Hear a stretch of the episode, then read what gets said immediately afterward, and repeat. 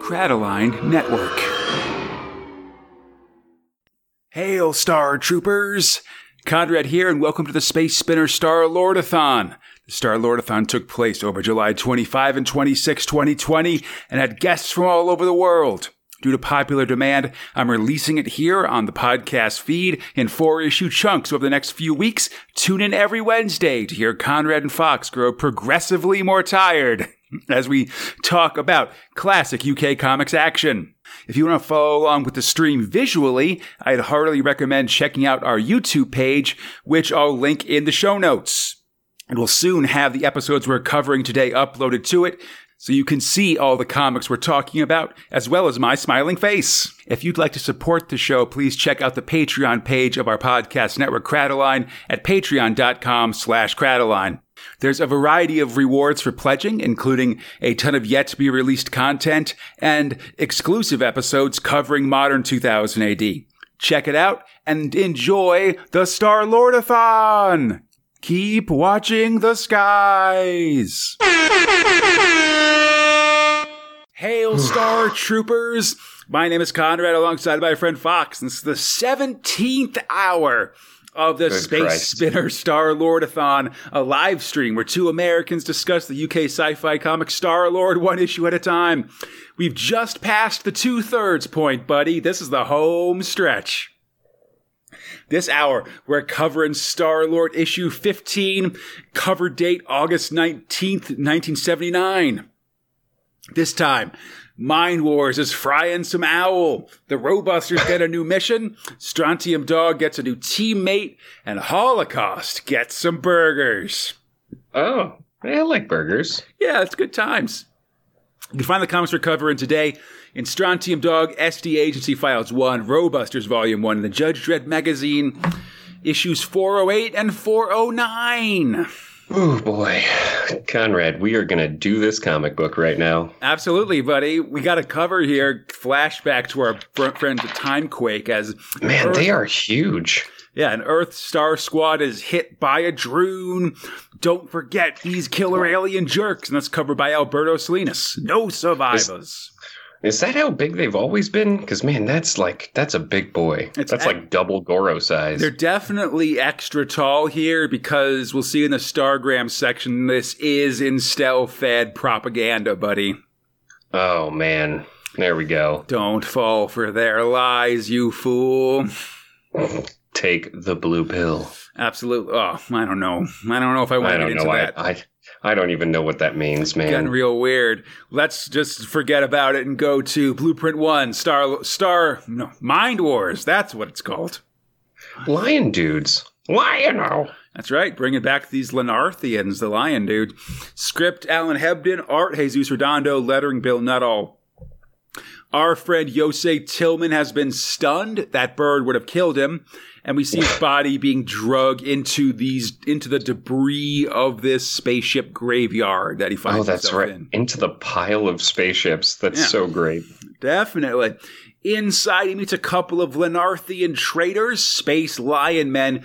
These ones are much more, much thinner and more liony than the previous guy we met, uh, that uh, Zazda guy. Listen, listen, man. If there are two things you can do, the first thing is you could wear a bandana, and that does look awesome. Mhm. But if you can wear the eye patch, that looks better. Listen, we're getting these strong looks from these boys. Hell yeah, and double bandoliers, by the way. Yes. Yosei explains what's up.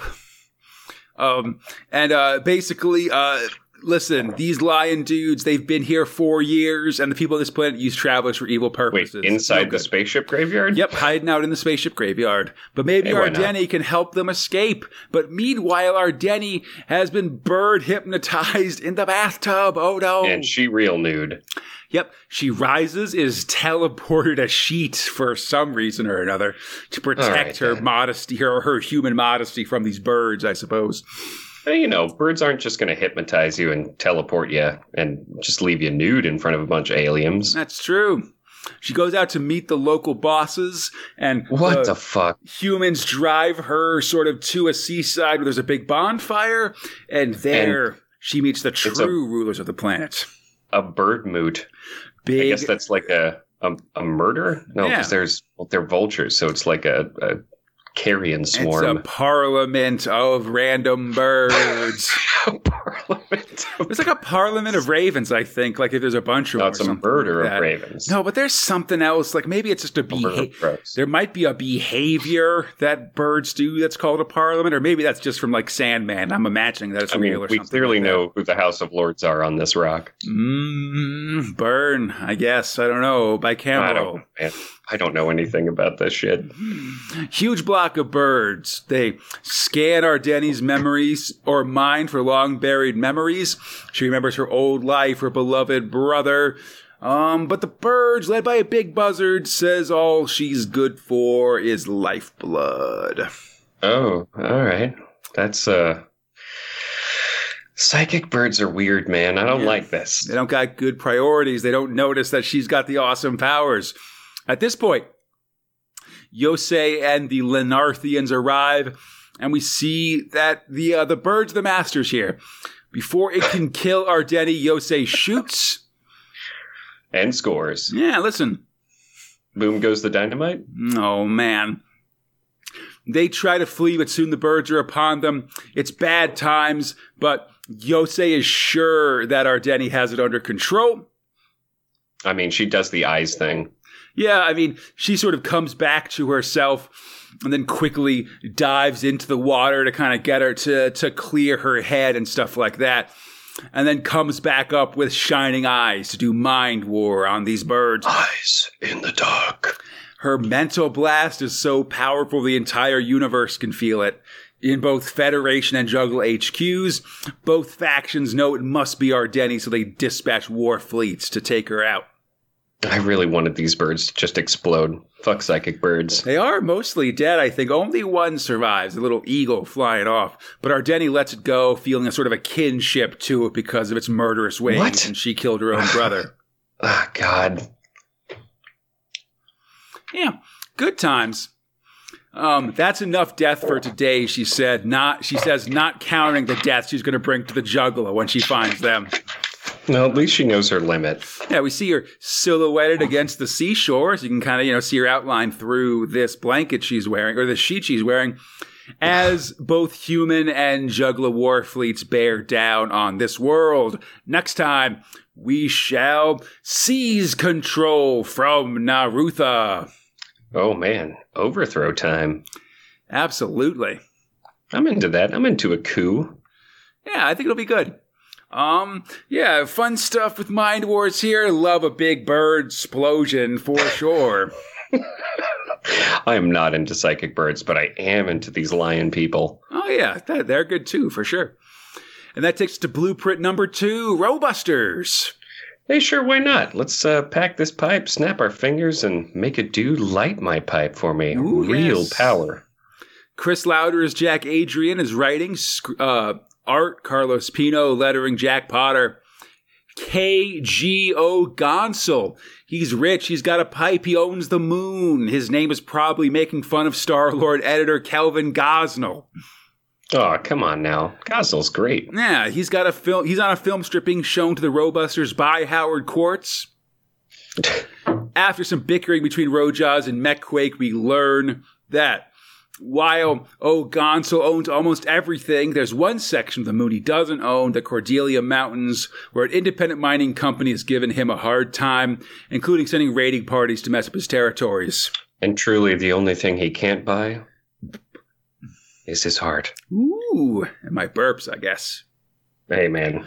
Burp energy going on all over the place. Yeah, things are escalating, and O'Gonsel wants to have peace talks, so he's hired the Robusters to accompany his mediators as a show of force. That's a that's an interesting play. Yeah, Like these like cleanup crew to be your bodyguards. definitely. Our robot friends are skeptical, but soon they're on their way. They arrive at O'Gonsel's base in Copernicus City, and Quartz admires a big section of a mined ore here. He asks, Oh, do you have any uh, Viradium? Which sets O'Gonsel off. He loves that Viradium, and it turns out to be the rarest and most expensive mineral in the solar system. I mean, you're not mining it on the moon. Moon don't have shit. Doesn't seem like it. Uh, the bots then load onto a robo bus headed to Craterville, which is basically God. seems to be a ghost town when they arrive. Segregation. Craterville. They're headed to a nearby conference center when Ro-Jaws and Hammerstein notice a boot in a doorway and check it out. It's a dead human. Oh, that's not good. Do not be around the corpse when the cops come. Yeah, definitely. I mean, you know, it's it's real crazy. Um, but listen, they notice this dead guy, something's weird, and it gets worse when someone shoots Curly the droid. Oh, a bunch of humans with laser guns show up. They're blowing up all these guys. That was the curly thing, right? Yeah, yeah, yeah. You're definitely there. And they're being massacred by robots next time. Count the carcasses, men. oh, that's that's not a that's I don't who who who would say that? The people that ordered this genocide of ro- this uh, uh, t- uh, murder of robots, you know. You know, I I uh, weirdly enough, as a segue, fast. I've been listening to this kind of like um, this guy who reads first accounts, like firsthand accounts of someone writing about um, experiencing a culture for the first time mm-hmm. way in the past. So it's like someone who from 1600 went to Japan for the first time or whatever, or firsthand accounts from a Japanese person writing about a, a battle. Mm-hmm. Ex- extensive uh, explanation by this Japanese guy explaining listen, you can't just cut off anyone's head after a battle. You have to cut off the heads of the people you killed. And people who do this other cutting off of heads or try to cut off, it's like completely. Wow. It, it's a very detailed, like this is how you know when someone's trying to uh, say they did one thing but didn't actually kill the guy. Uh, and one of the things is like you have to count the bodies that you killed. That, yeah. Wow. Anyway, weird. It's very detailed for sure. That's exactly why I hate it. Yeah, Hugh. Um, it definitely could be that a Quartz is based off a show. I mean, or a, a Twilight Zone. I don't remember that exact episode, but they do. You know, a lot of times these robots end up being having models being modeled off of robots that show up um, either in like sci-fi magazines or um, museum displays and stuff like that. Um, people doing like concept art and stuff. There's only one brainbot that I love, and he was a athlete. Ooh, that was a brain in a robot suit. You know, yeah, different.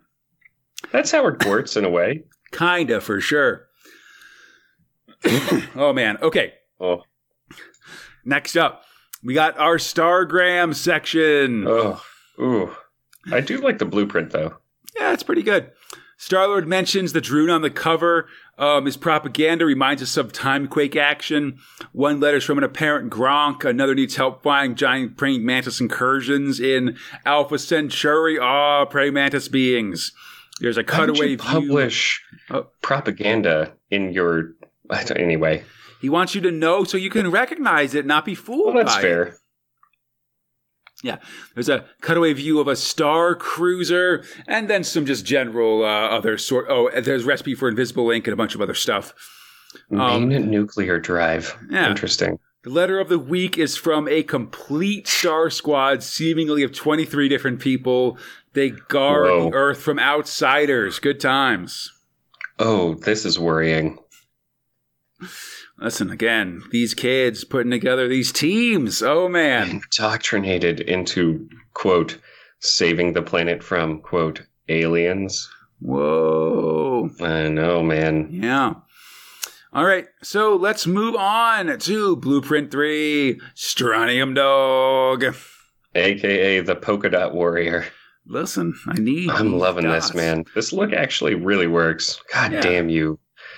God, Ezquerra, how do you make everything look amazing? He knows what works, you know? He knows that sometimes you got to get polka dotty for a big whip fight. I want a polka dot bandana now. Live your life. Uh, script John Wagner's T.B. Grover, art Carlos Ezquerra, lettering Peter Knight. The Laz Whip duel is on. And again, yeah, like you said, this polka dot outfit, it's purple and really great against the red of the rest of the, of, of the page here. Mm, pops. Billy Joe wonders how Johnny was able to improve his laser whipping ability, but in the end, they don't care. EXP, man. Leveling Yeah. up. Johnny's on the defensive, but he's waiting for Joe to make a mistake. He goes in for the kill, and Johnny just straight up. Oh, let's make do this right. Come on. Cold clocks him. Yeah, just straight up uppercutting him. Oh, geez, no one expects it. no one expects the left hook. No. The goons seeing that their boss is about to lose. And jump- now it's time for a fucking hammer. Yeah, barge in, but Wolf wades in as well to help. Meanwhile, all these town folks, they're tired of Billy Joe's mess, so they turn on him. And in the melee, Billy Joe tries to run, but Johnny sees him and gives chase. Time to open up some cages and let all these crazy beasties get at you. Yeah, he's using Laz, his laser whip, to open up monster cages to slow Johnny down. But Johnny, in turn, uses his laser whip as a pole vault to get over him. I don't know how laser whips work, so this could be possible. Listen, man. Multi-purpose las whip. Yeah. Uh, you know, uh, um, uh, yeah, could be for sure. Sorry.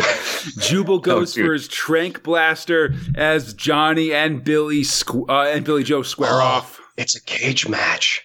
On top, listen, they're on the roof of the hell of the hell in the cell here.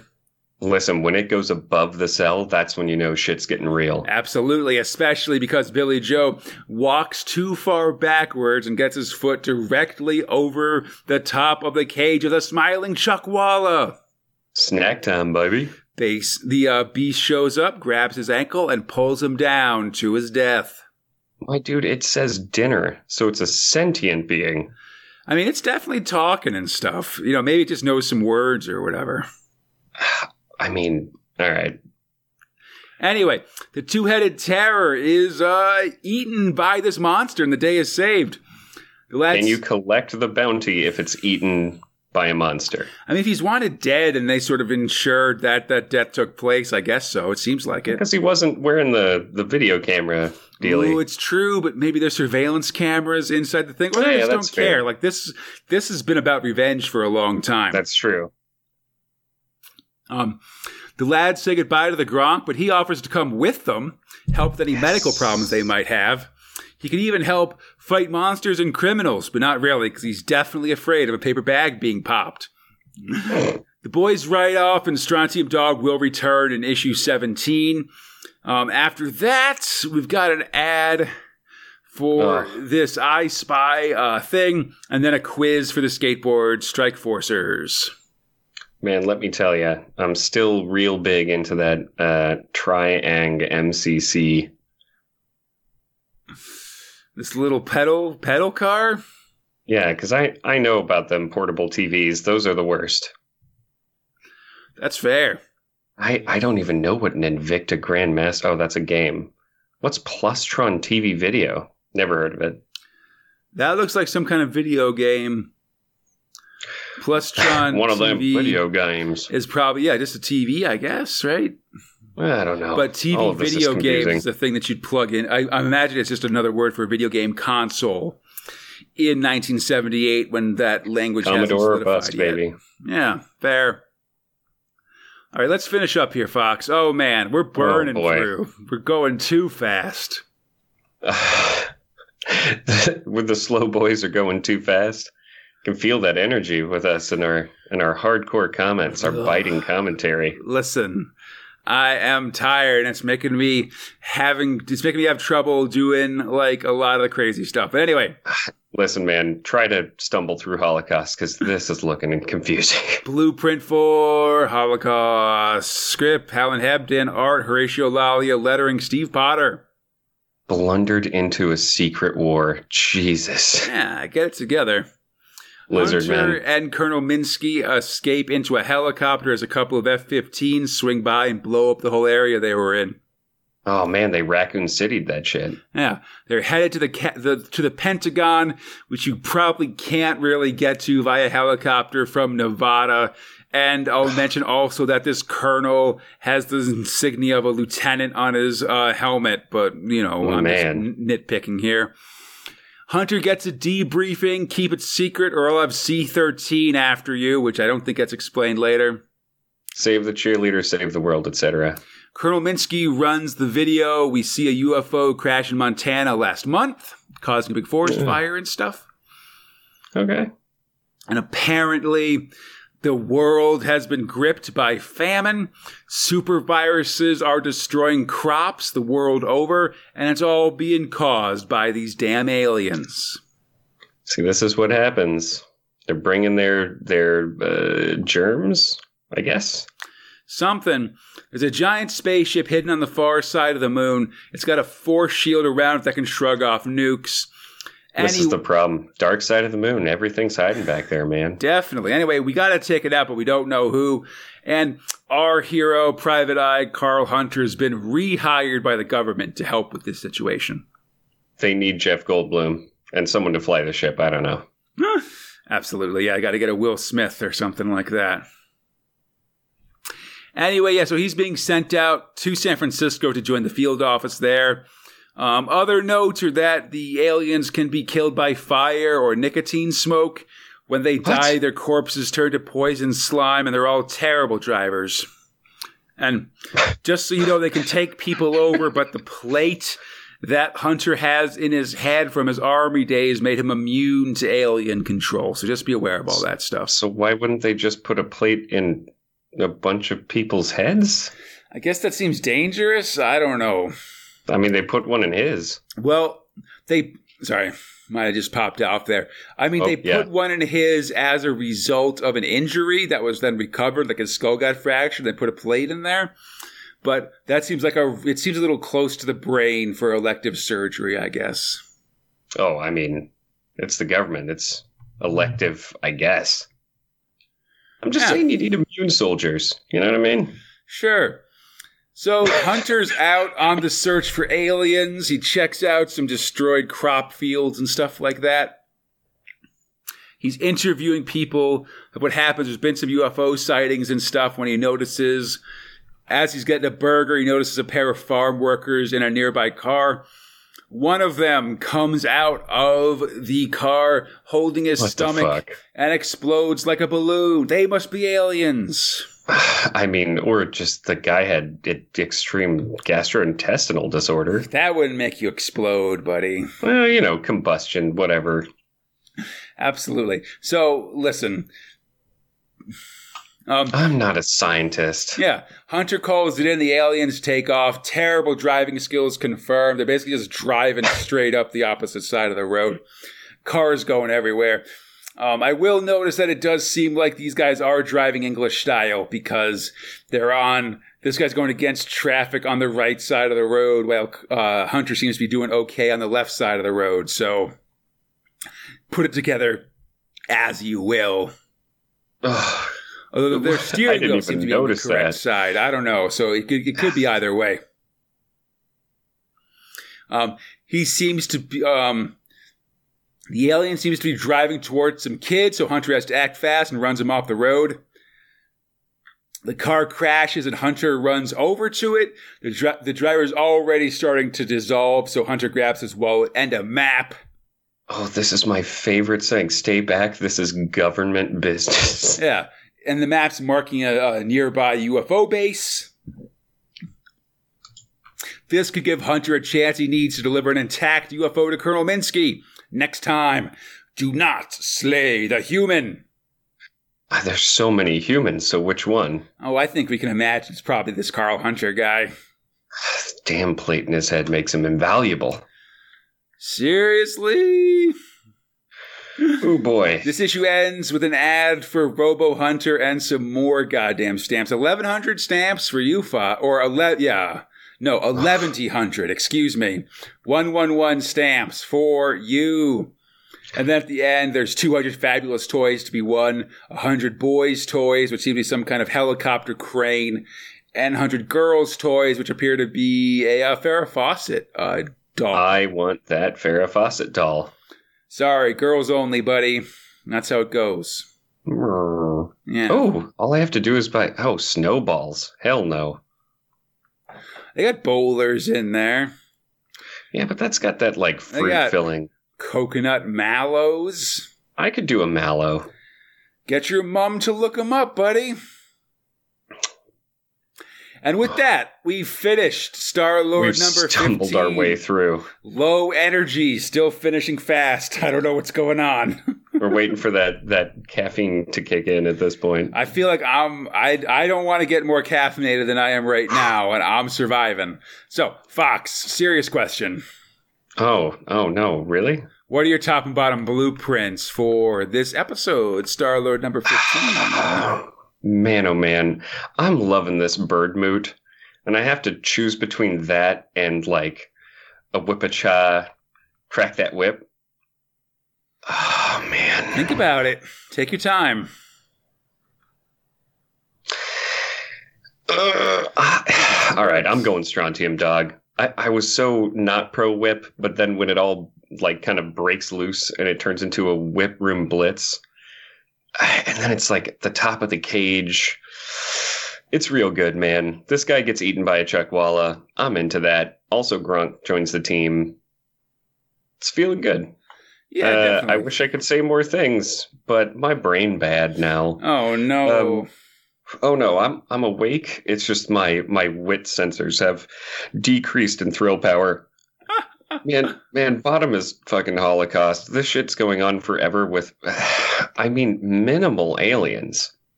Minimal. We'll get more, but yes, they are very minimal. Like it's just sort of a standard car chase and you know, just kind of kind of semi noir action here, basically. But a lot It's- of talk it's about seven- aliens. It's seven pages of just like uh, you're hired effectively. Yeah, it goes on for sure.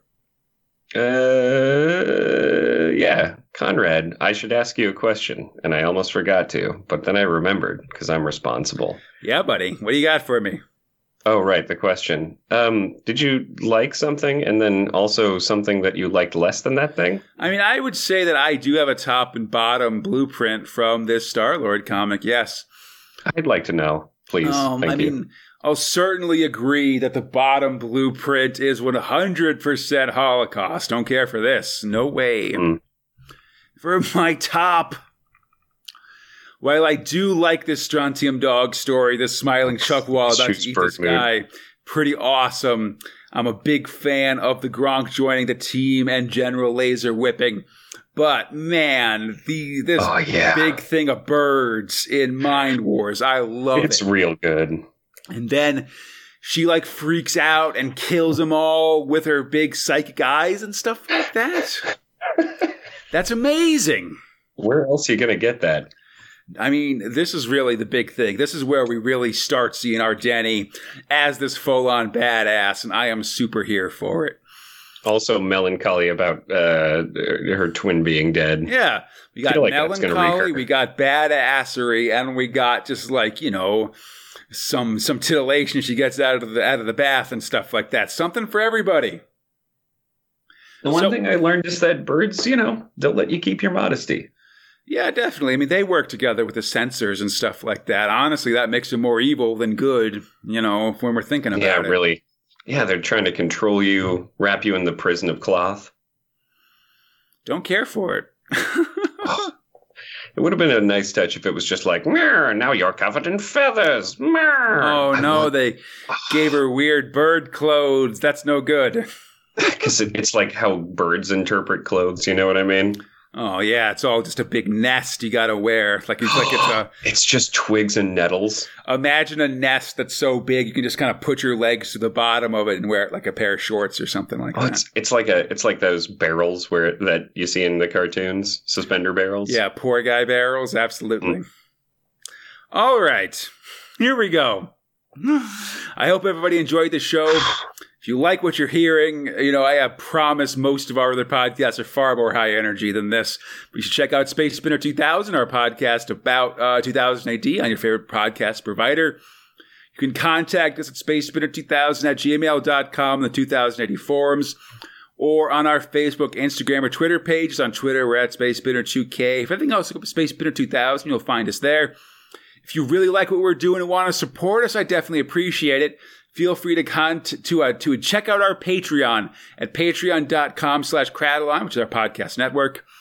And then also check out the links in our About section for collected issues, editions of the comics we're talking about, just to kind of, you know, send some dollars the creator's way. Come back next time as both Mind Wars and Holocaust head to the lake and Robusters head to the mines. All right. Until then, I'm Conrad, he's Fox, and we are the Space Spinner Star Lordathon. Keep We are watching still the skies. Oh, oh my god. see, this is the thing. I'm I'm awake, and I will be here for the entirety. Uh, part of it is also I have to be quiet just because it's it's this. But man, Hailstorm, hail star troopers! My name is Conrad, alongside my friend Fox. This is the 18th hour of the Space Spinner Star Lordathon, a live stream where two Americans discuss the UK sci-fi comic Star Lord one issue at a time. This hour, we're covering Star Lord issue 16, cover date August 26th, 1978. It's 9 p.m. here in Los Angeles. The sun went down an hour ago, and I'm just trying to get by. This time, Mind Wars meets a boy. Robusters meets some kids, and Holocaust meets some local farm workers. Alien possessed farm workers. uh oh. Uh, you can find the comics we're covering today in Strontium Dog SGH Files 1, Robusters Volume 1, and the Judge Dredd Magazine from issue 408 to 409. And in this episode, I'm super excited of, you know, trying to power through as we're joined by Eli, the current co-host of our spin-off show, the Judge Dredd Primer, and soon Big Meg 1, our Judge Dredd Magazine episode. All day. Hello, everybody. Hey, you like welcome aboard, man. Thanks for having me on this ship, meta- metaphoric ship. Yeah, this metaphorical metaphorical sailing ship of Star Lord. Very exciting. Going straight to the Bermuda Triangle. Awesome. Yeah. So I, I I know you haven't read a ton of Star Lord in the past, but were you? Uh, did you ever get a sense, or fr- from what you've read, have you have you like uh, gotten a general sense of the comic here? Yes, yes. Um, it seemed very remnant of a lot of, uh, you know, just uh, general sci-fi, uh, some strong roots, uh, Mhm. but based on the writing and uh, you know art, I could tell that there are some characters here that have a long history, and uh, even though I don't know that history, they were drawn and treated with a type of respect that is remnant of something that you should care about. Building out a character. a lot of love went into it. Yeah. Sorry. Oh, just glitched out for a second. But okay, should we? Go? Yeah. I mean, um, honestly, I think it's interesting because I think a lot of these characters are actually brand new for this. They've maybe been running for 16 weeks at most. So Nice. it is kind of fun that they're sort of they've been able to establish themselves in such a short time. That is cool. Yeah, I think so. I think it's a good time. Good time for Star Lord here, getting for it. Uh, and awesome. Okay, welcome aboard. I officially name you a member of the Skateboard Strike Force in Star Lord's man. army. Oh, nice. I never learned to ride a skateboard, so this is, you know, Well, this is good. stuff. Yeah, with this military rank comes that ability. So, you know, be excited. Wow. All right. So let's get jump let's jump in here. Um listen, all our mates have been wiped out, Ro-Jaws, and we could be next. Big Kev O'Neill cover. Kevin ah, O'Neill as Ro-Jaws and artwork, man. Hammerstein run through this frontier town. It's a gun is pulled on them from the front, and they're sort of got some moon rock. You know, it's like, like, like a moon rock company in back, and all these different robots sort of coming, being shot and stuff. Very exciting stuff. I love this Kevin And he O'Neill cover. loves his colors. That's I, I just he looks at the palette and says yes. Kev O'Neill, you beautiful bastard. Absolutely. A lot of yellows, a lot of greens on this guy for sure. Very saturated as well. Mhm. Uh, yeah, didn't go for the subtle yellow. Went for that punch you in the eye sockets yellow. Definitely. yeah. It's uh, interesting effect when you have uh, uh, cool colors and warm colors Hmm. so close to each other like that, like Mhm. that blue on that yellow. It makes the blue seem bluer and the yellow seem more yellow. Nice. Yeah, definitely. I mean, this thing seems super yellow for sure. Massacre on the moon. But let's move on here. Let's get started with our first blueprint Mind Wars. Oh man, that mountain of of broken spaceships real good. Yeah, pretty good. Uh, script Alan Hebden, art Jesus Redondo, lettering Paul Bensberg. Um, in so we've just so this is a continuing story where um a bunch of where you know we've got sort it's sort of Star Wars esque a little bit, but there's a psychic lady, two lion friends, and then her buddy with a must who's a human with a mustache, and he's sort of a space operative. They're at a starship graveyard on the planet Hicks Dithith. Um, and it's time to try to get these ships back up and running. We got to do, uh, you know, kind of a raising the ships up with our psychic powers. Why not? Yeah, well, it could take a lot of time just to kind of salvage enough parts to make a new ship from scratch. But Ardeni has no time for that, so she uses her powers to pick up and untangle the ship so scavenging from them will be a breeze. The uh, lion guys and just the random town uh, city folk of Hicks Dithith get to work but meanwhile, Jugula ships are headed straight for our heroes, these sort of baboon man evil space guys. Uh, the boss of the Jugula, the Cosmo New Wrath, uh, Narutha, I should say, wants Ardeni killed, but the captains of the fleet aren't so sure. Maybe they can use this fancy space coffin they found to capture her and seize control of the Jugula for themselves using her powers. What could go wrong? Space coffin. Oh yeah, or maybe space casket, but definitely some kind of space something. Listen, we're not talking a sarcophagus. Oh, sorry. Yeah, just like an Earth casket, but in space. Yeah, yeah, uh, slightly uh, more spacey. I think we all know what we're talking about here. It's an upgrade for sure. yeah, they get word that a human ship is on the way as well. And we cut back to the planet where ship construction's actually going pretty well. We got this ship. It's mo- it looks like it's honestly mostly complete at this point. It's still, you know, the paint job, getting it that nice color. Yeah, um, at least until a huge Federation weapon ship sort of warps out right over them which is bad times. A small ship comes down, though, and an officer from there wants to uh, know where our Ardeni is, and she's sort of off. She sort of left ship construction to the boys here. Um, the crew plays dumb, but this pilot sort of flies off, finds Ardeni lounging by a lake. The pilot, Orloff, approaches her and joins her by the lakeside. She's sort of just, you know, lounging casually, as you do.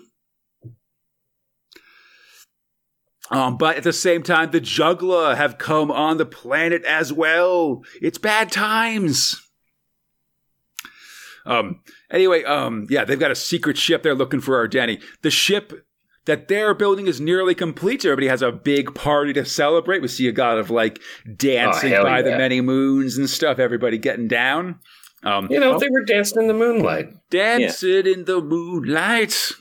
I'm glad you explained that those were the moons because I was trying to figure out what spotlights there were in the sky like that. Because they, uh, you know, just generic dance orbs. Right. They had uh, used an interesting texture to kind of Im- imitate the night sky. So I, was, I could mm. tell they were mm. trying to convey something specifically. Yeah. But I didn't know.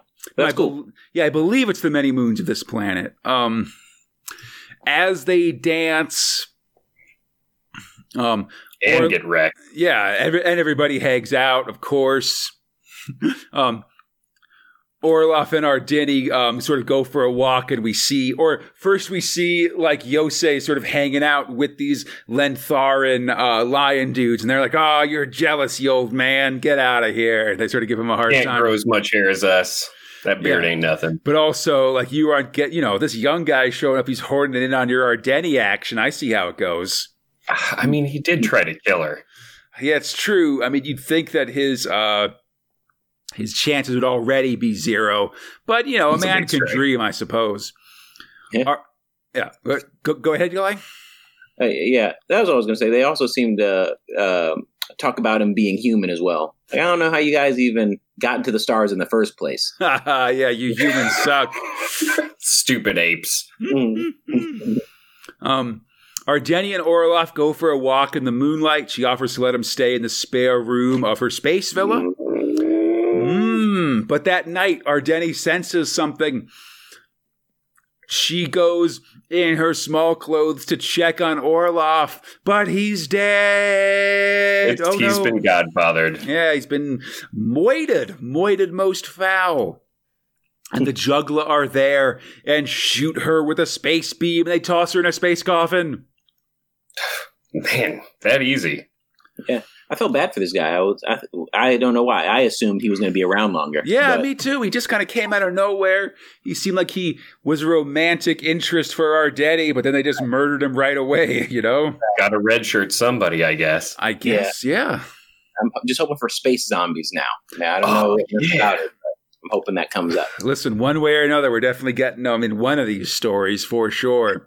I want a zombie with that fishbowl helmet in an astronaut suit, Ooh. doing a float trying to eat brains. That's exciting. Yosei and the Lions are heading home. They seem to be drunk. We got some uh, singing here and stuff like that. Give me the moonlight, give me the stars. But as they go, they see a massive explosion. It's a Jugula ship taking off and flying off into space. They've got our. Sky rockets in flight. I didn't need the light. Whoa. Ugh, Next time. low energy. Yeah. Her eyes glow like small suns. We are doomed. She does do that that kind of you know sky stare. She's got the angriest eyes. Eli, what do you think about the art on um on on this story on, on Mind Wars? I, I I really respect your opinion as an artist and i want to, know what you think. Uh, I liked it a lot. Um, they used a lot of uh, paint brushes as well as dry brush, like when they um, they use a mat- uh, type of material, um, usually some type of fabric, uh, Mhm. put a little ink on it, and then they kind of d- dab the paper with it. I don't know if they did that digitally or traditionally, but a lot of this looks traditional. Oh yeah, I mean Uh, this is from 1978, so there wouldn't be a lot of computer stuff at this point, I'd imagine.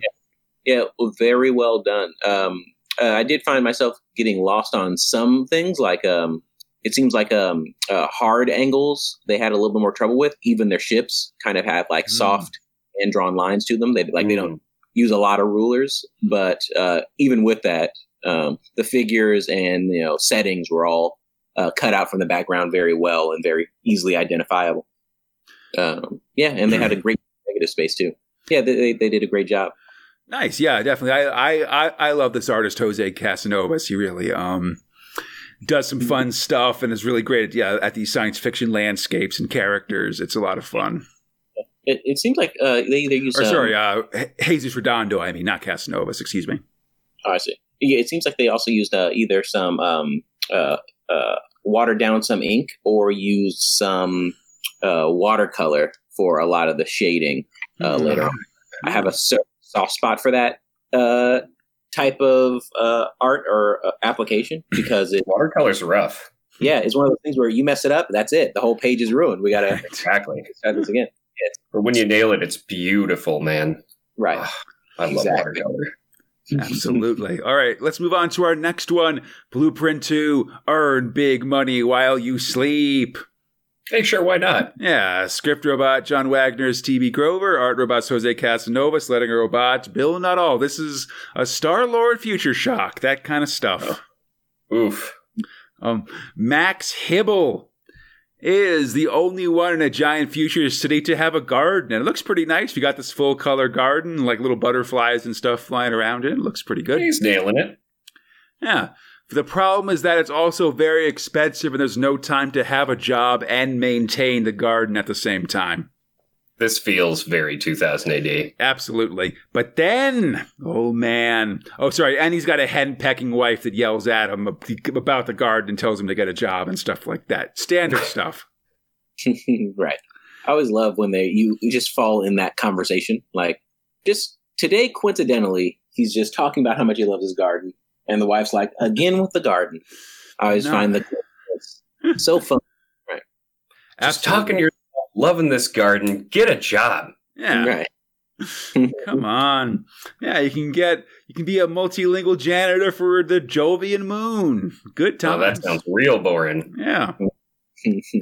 How can you waste five hours a week on this one? Every hour he needs for gardening.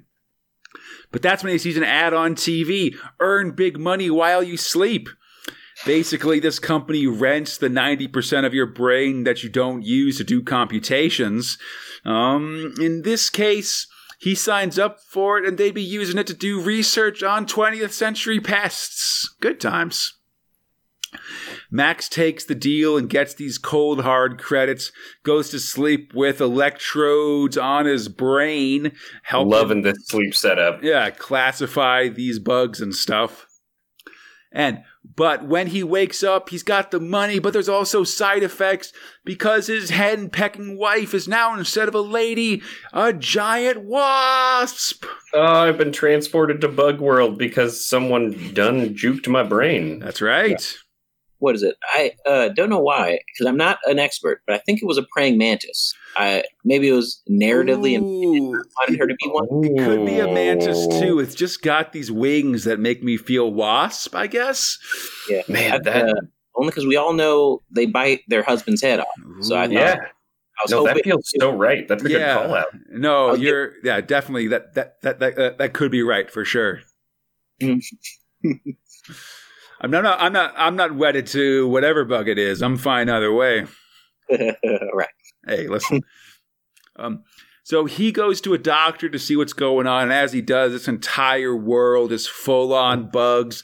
There's like some centipedes. There's definitely Oh, a bee guy in here. All this stuff. Not like centipede person. Hmm. Eventually, he makes it back to rent a brain, almost gibbering as he does. He sees all these bug people. And the guy who uh, who uh, sold him on the procedure, Oh Says- God. oh yeah, listen, this stuff will happen uh, when you rent your brain. Sometimes, um, yeah, opening up a dormant cranial areas may cause severe side effects in certain individuals. Because he did research on bugs, now everybody is a bug to him. Bad times. This twist is super future shocky. Oh yeah. Um, in fact, the ultra thing is he looks at himself in a mirror and he's a giant maggot man. Ooh, not good. Yeah, it's real bad It can completely uncurable. That's just how it goes, you know. I feel So like he looks way more caterpillar than like maggot. I Right. think it could be either way. I don't know. What do you like, It's sorry? leaves. I don't know of any. I haven't met a maggot personally, so I don't need. I don't know the details about them. But yeah, I thought I saw, saw caterpillar as well. But it might have been my Pokemon knowledge. But Ooh, yeah, he's got that cat- Hey, man, Caterpie Caterpie for life. Yeah. Um. Anyway, listen, it's uncurable, and now Max spends the rest of his day as a human bug eating the remains of his own garden. Well, you know, live your life. Live yeah, your truth. lesson is don't take the easy way out. You know, you're gonna have to g- go and get that job and be the translator. You know, you gotta you gotta prioritize. Yeah. I mean, at the very least, don't put a bunch of electrodes on your brain. Let a Yeah. That never. company kind of hijack you. Right. Uh, I want to know more about his wife. What she's gonna do now? Because uh, She just Right. looks like she's she's crying to herself as all the plants in the house wilt away. I guess. I had to assume that she did the housekeeping and he kept the garden. But maybe you know she's got to get a job too, or uh, remarry and just you know. Oh, who's that I mean, guy? the man is a bug now. Yeah. You got to remarry. You know, traditional gender roles be damned. I guess. who's that guy in the backyard? Oh, that's my ex-husband. He thinks he's a caterpillar. Don't don't mind him. Yeah, just just, Ugh. just work around him. He'll be fine. Absolutely. Eventually, he'll pupa and then fly away, and everything's fine. right. So uh, we go to one of Star Lord's stargrams here. Star Lord's quick to tell us that Johnny Alpha will be back next issue. And Eli, I'm bummed you don't get to see Johnny Alpha here because he's a real fun character. Ah, that's actually you're right because that he was, uh, or at least at the top, you're talking about characters, and that one is like Johnny and Wolf are so fully defined. And they're ones that'll come up over the course of uh, the magazine as well. So Hmm. It would have been nice to see them originally, but what are you going to do, I guess? Mhm. Um, the password of the week is We Shall Overcome. There's Oh, a quick com yeah listen not great there's a joke comic about a space cow we got a star another star team forming in swansea once again, indoctrinating children into your weird army. yeah one of the so the uh the central uh thing here, Eli, is that um, like Star Lord's putting together a paramilitary organization of kids all over England. so be, be, because of that, it means that um, he is like you know kids are writing in and basically saying like we um you know listen we're putting together these groups and so these kids are writing in saying like yeah me and my chums we all formed our own star squad and we're gonna kill any aliens that might show up here Oof. Well, that's fun. yeah Yeah. i mean it's a good to, it's good togetherness and like you know promoting uh imagination and stuff like that i Right. guess Yeah, exactly.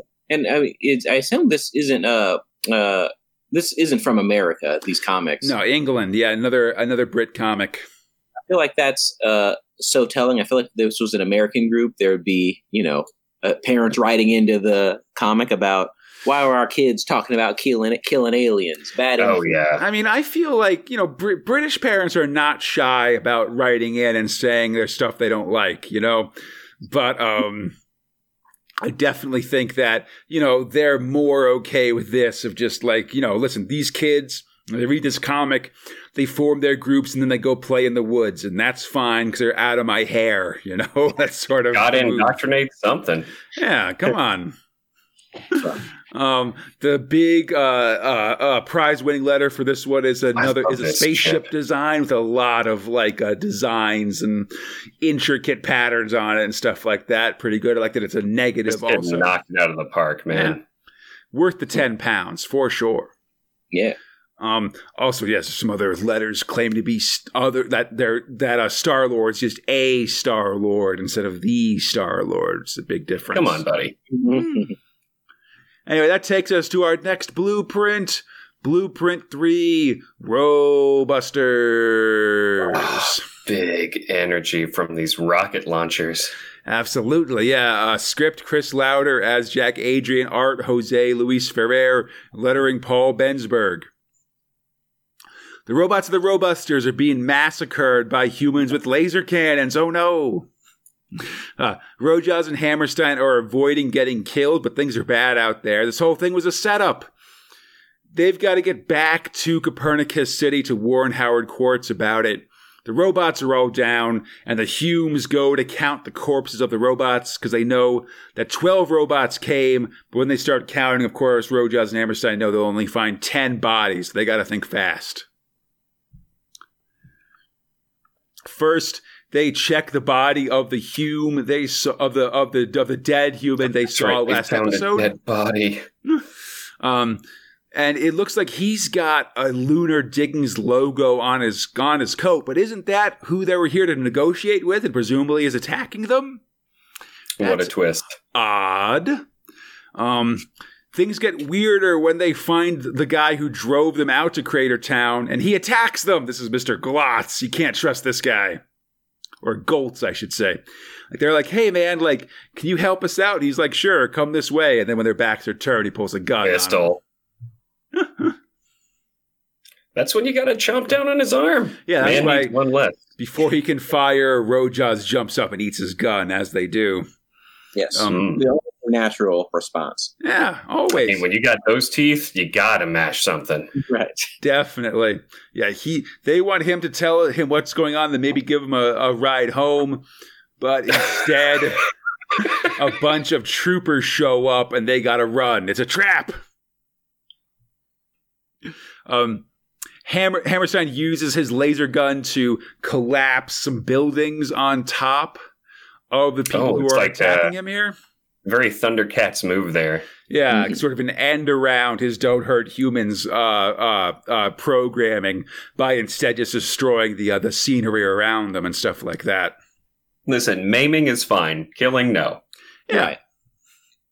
Absolutely. Uh, they're going after Glotz, but he's escaped down a mine shaft. The bots go after him, wondering what's up. When they reach the bottom, a dark figure attacks them. It's a kid. Kill those. Nah, they aren't going to kill these kids. They're good guys. Ah, look at him. Yeah, He's and, he's trying to help out. Take that, you and dingus. then a second kid show up, and it's a it's a girl with this full on Walter accent. Uh, Uh, yeah, but he's also got like she's the one with common sense here. it's all white. They're droids. Oh. Walter flashbacks. Yeah, real bad. Um, so they start trying to talk to these kids. Basically, a whole bunch of uh, of uh, men with guns showed up. They killed people and took the rest away, including their parents. And these kids are not emotionally scarred. It's fine. I mean, they're you know they're they're tough. You know they can handle it. And Street then toughs. they reveal they're hiding down here from the bad men, and they reveal that this isn't Craterville; it's Gasinoid Dome. Oh man, Craterville's five hundred miles that away. It's- Seems like uh, what was that? Sorry. Seems like a wacky mix-up. Uh, like Yeah. I, maybe I didn't understand the full weight or gravity of it. Well, But it they was- were supposed to be brought to l- last issue. A bunch of these robots were brought to Craterville to try to negotiate a truce between uh, the richest man on the moon and the few people who he hadn't bought out yet. But now I it looks see. like they're in an entirely different place under false pretenses, and that means that there's some skullduggery going on. I feel like you can't do a switcheroo with literal locations, but uh, respect it. Right. Yeah, fair enough. Well, you, you- lesson is always put GPS in your robots. You know. Yeah. Don't, No matter. Yeah. You don't want them just getting switcheroo that easily. You know. Definitely. Yeah, it seems like this Goltz guy is trying to increase tensions between lunar diggings and the and uh, Ogas Ogonsul, the richest man on the moon. Stakes. Yeah, we better head back to Copernicus City and report in. The nice thing is that they don't have to convince the car that they jack to uh, drive them this time. No, this time the car just goes along. They steal a car, head out. It's good times. I was mostly worried about what you're feeding those kids on their drive. That seems like a. Oh, they're going to get cranky. Right. I couldn't where they're at, but it seemed middle of nowhere, like on some type of desert planet. Like so, I was We got to bring at least a sandwich. They're on Right. Earth's moon. You know, they'll they'll get to food eventually, I guess. Um, they steal a car. They steal a space van. They head out. It's getting cold, but they're a thousand miles from Copernicus City, so don't think they're safe yet. Next time, we've been heading in the wrong direction. Oh man, they were already a thousand miles away on the moon. Now they're just lost on the moon. It's real bad. I am and I really hope. uh, sorry. title, you know, because just we've been heading the wrong direction as the next issue tells you so much. It gets you really excited about the shenanigans it's about to. I mean, that's very, you know, that's very much all these Star Lord next time it's on are uh, quotes from the next issue to kind of give you a sense of what's going to happen, you know? Well, I mean, acid rain was a big one. Oh, We yeah. forgot about the acid pool. That He's was just great. the planet of the damned ones. You, that's a weird time. Next, there's an ad for the uh, for the next uh, Strontium Dog story starting next prog, and a new magazine from Tiger that's got a bunch of like like a photo booklet of sports stars of the world. Yeah, all right.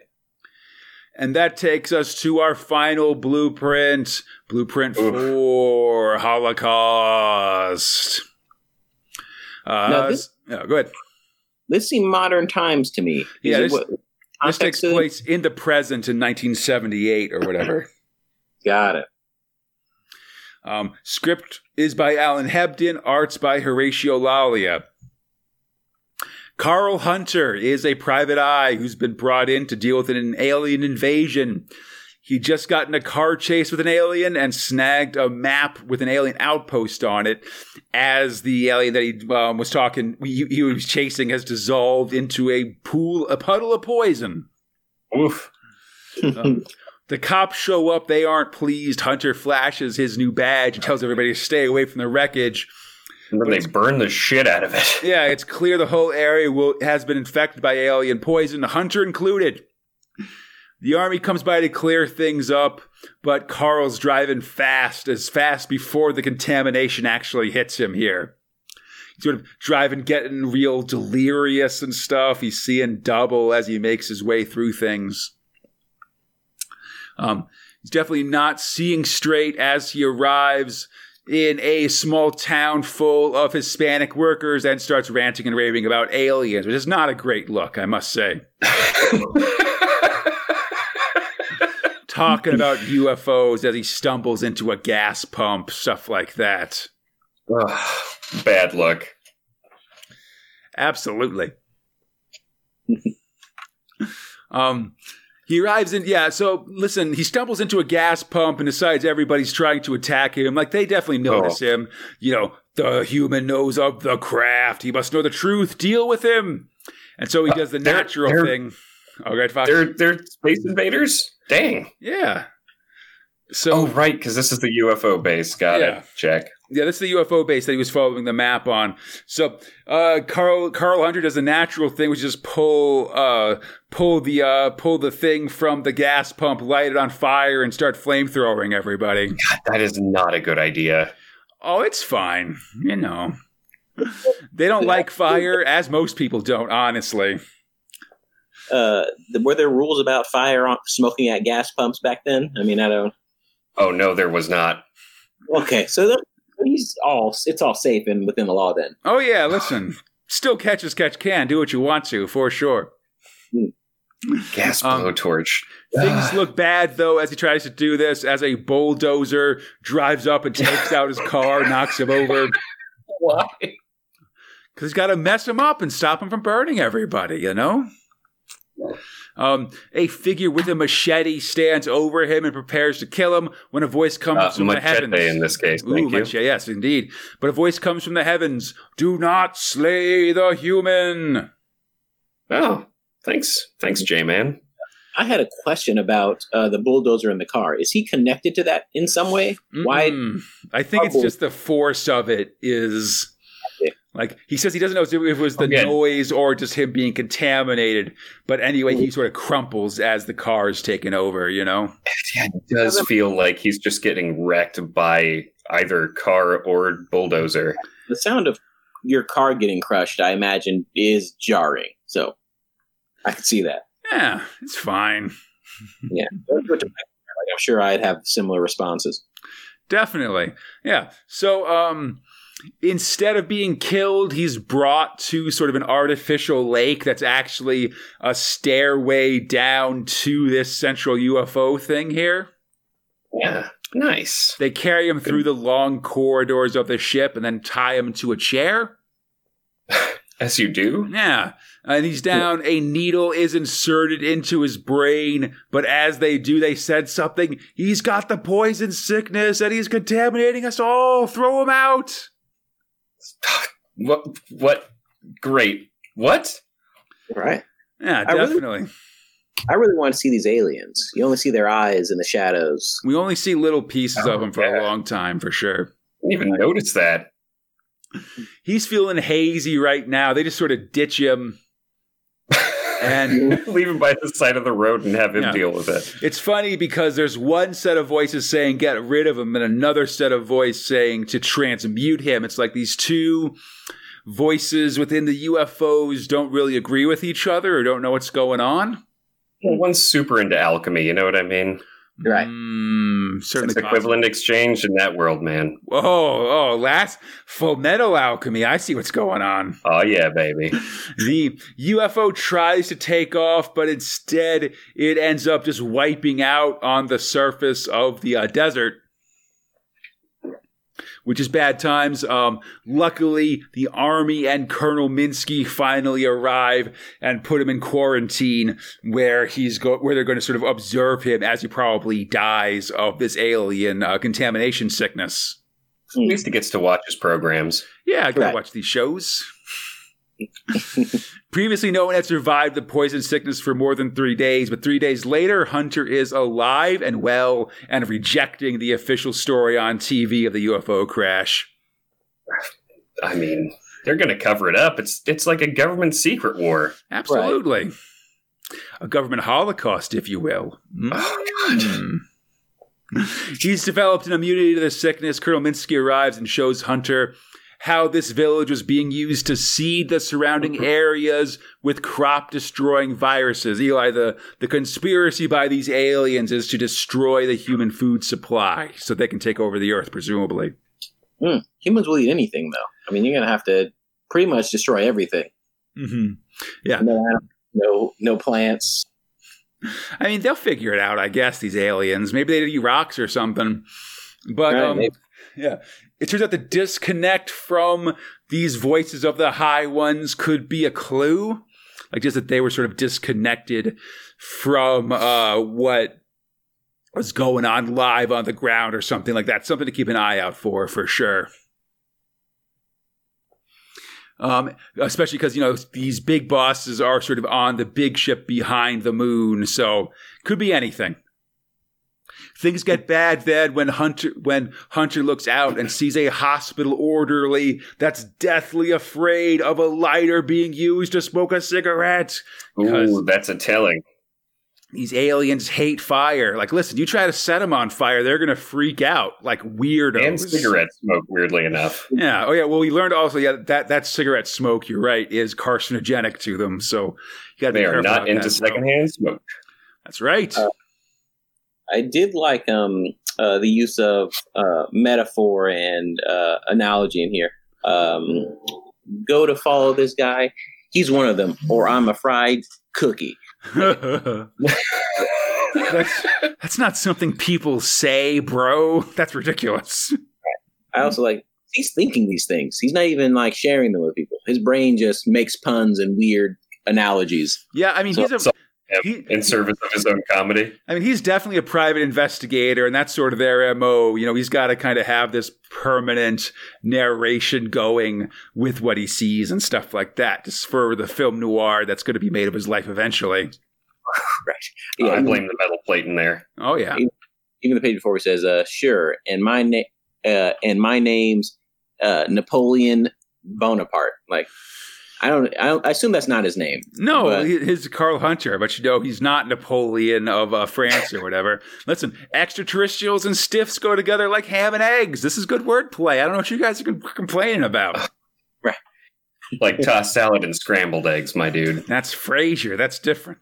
Uh, so he follows this orderly into the morgue again, ham and eggs, extraterrestrials and stiffs. He walks inside, and a bunch of sh- scary shadow monsters in the morgue attack him. No, not this. Please, not this. Ah, dip. God damn zombies. Next time, hospitals being overrun by gas crazed patients. What the hell? Things are about to get real weird in Holocaust. Like this ante they just dropped.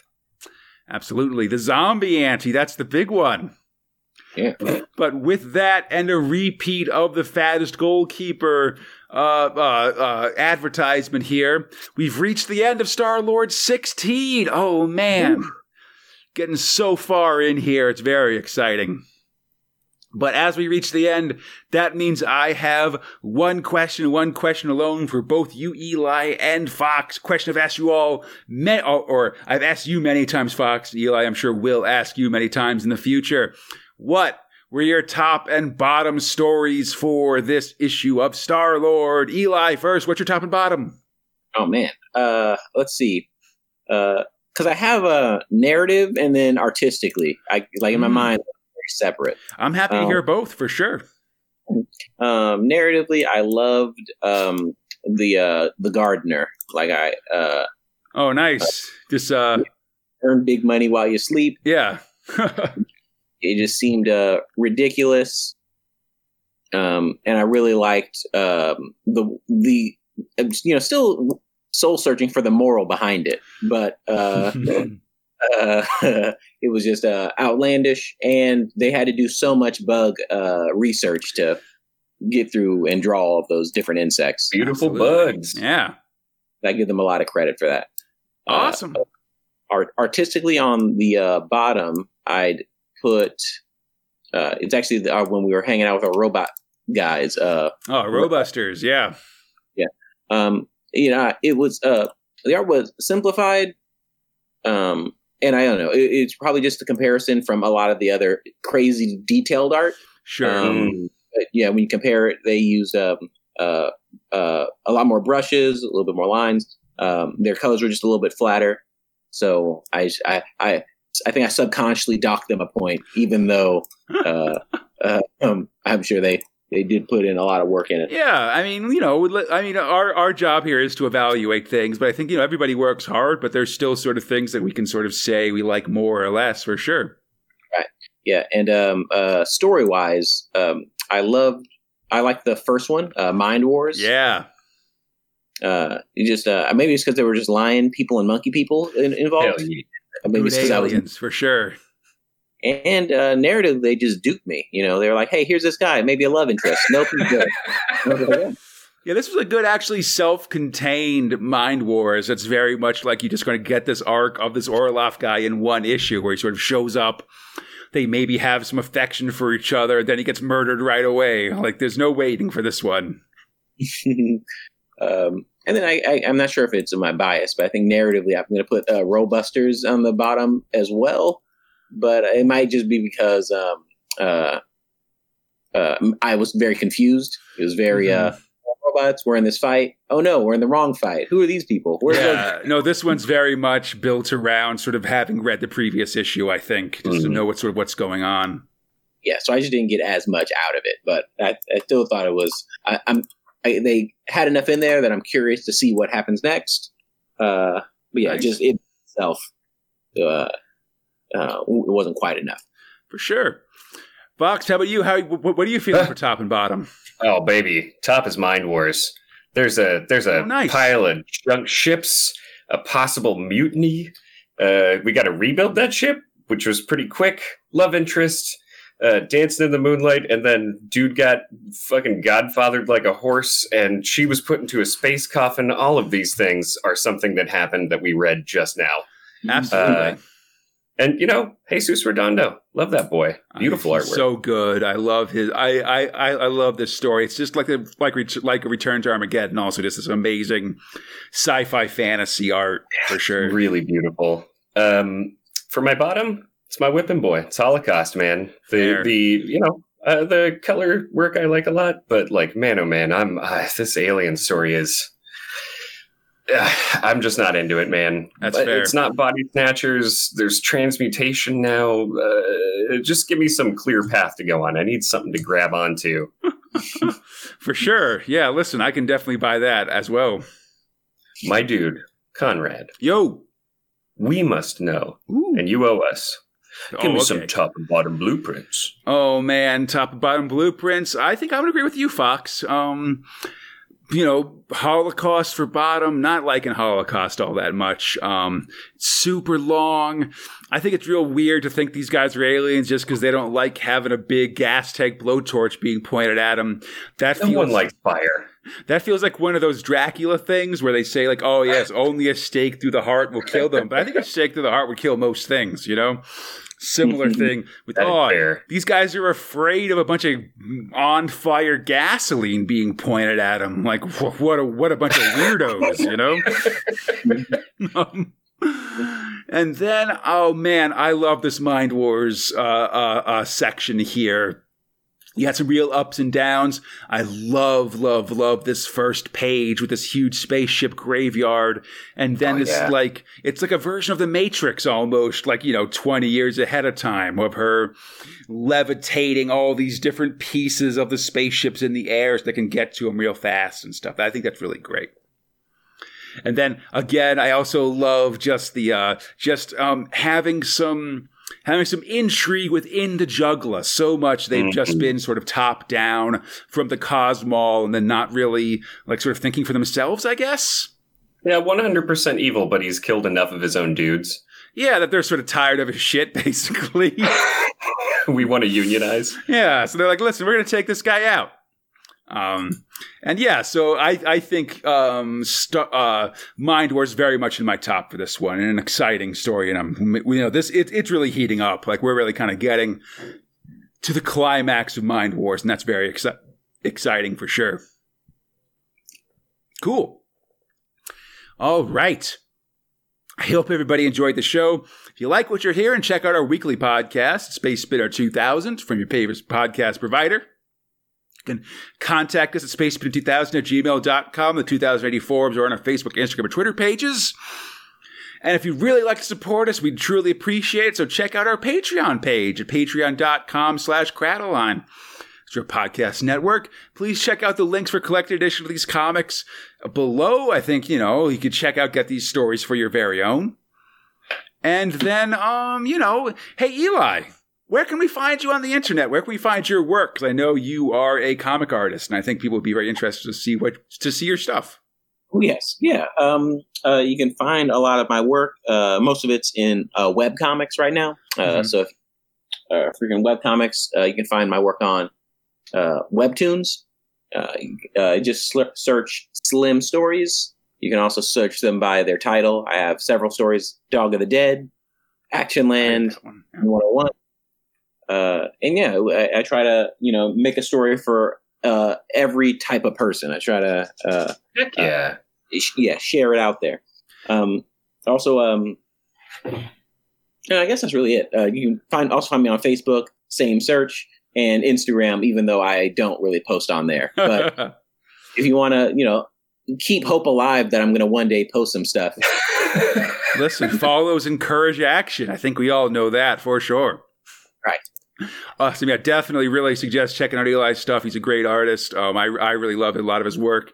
And, you know, he's a, he's a part of the, of the Space Spinner family in a very big way. You know, soon enough, we're sort of counting down to the magazine. And that's when all these worlds are going to collide. So I'm really glad we were able in the early days to get Fox and Eli in one place to kind of, you know, show they aren't just the same person with different voices or something. Different people. That's how it goes.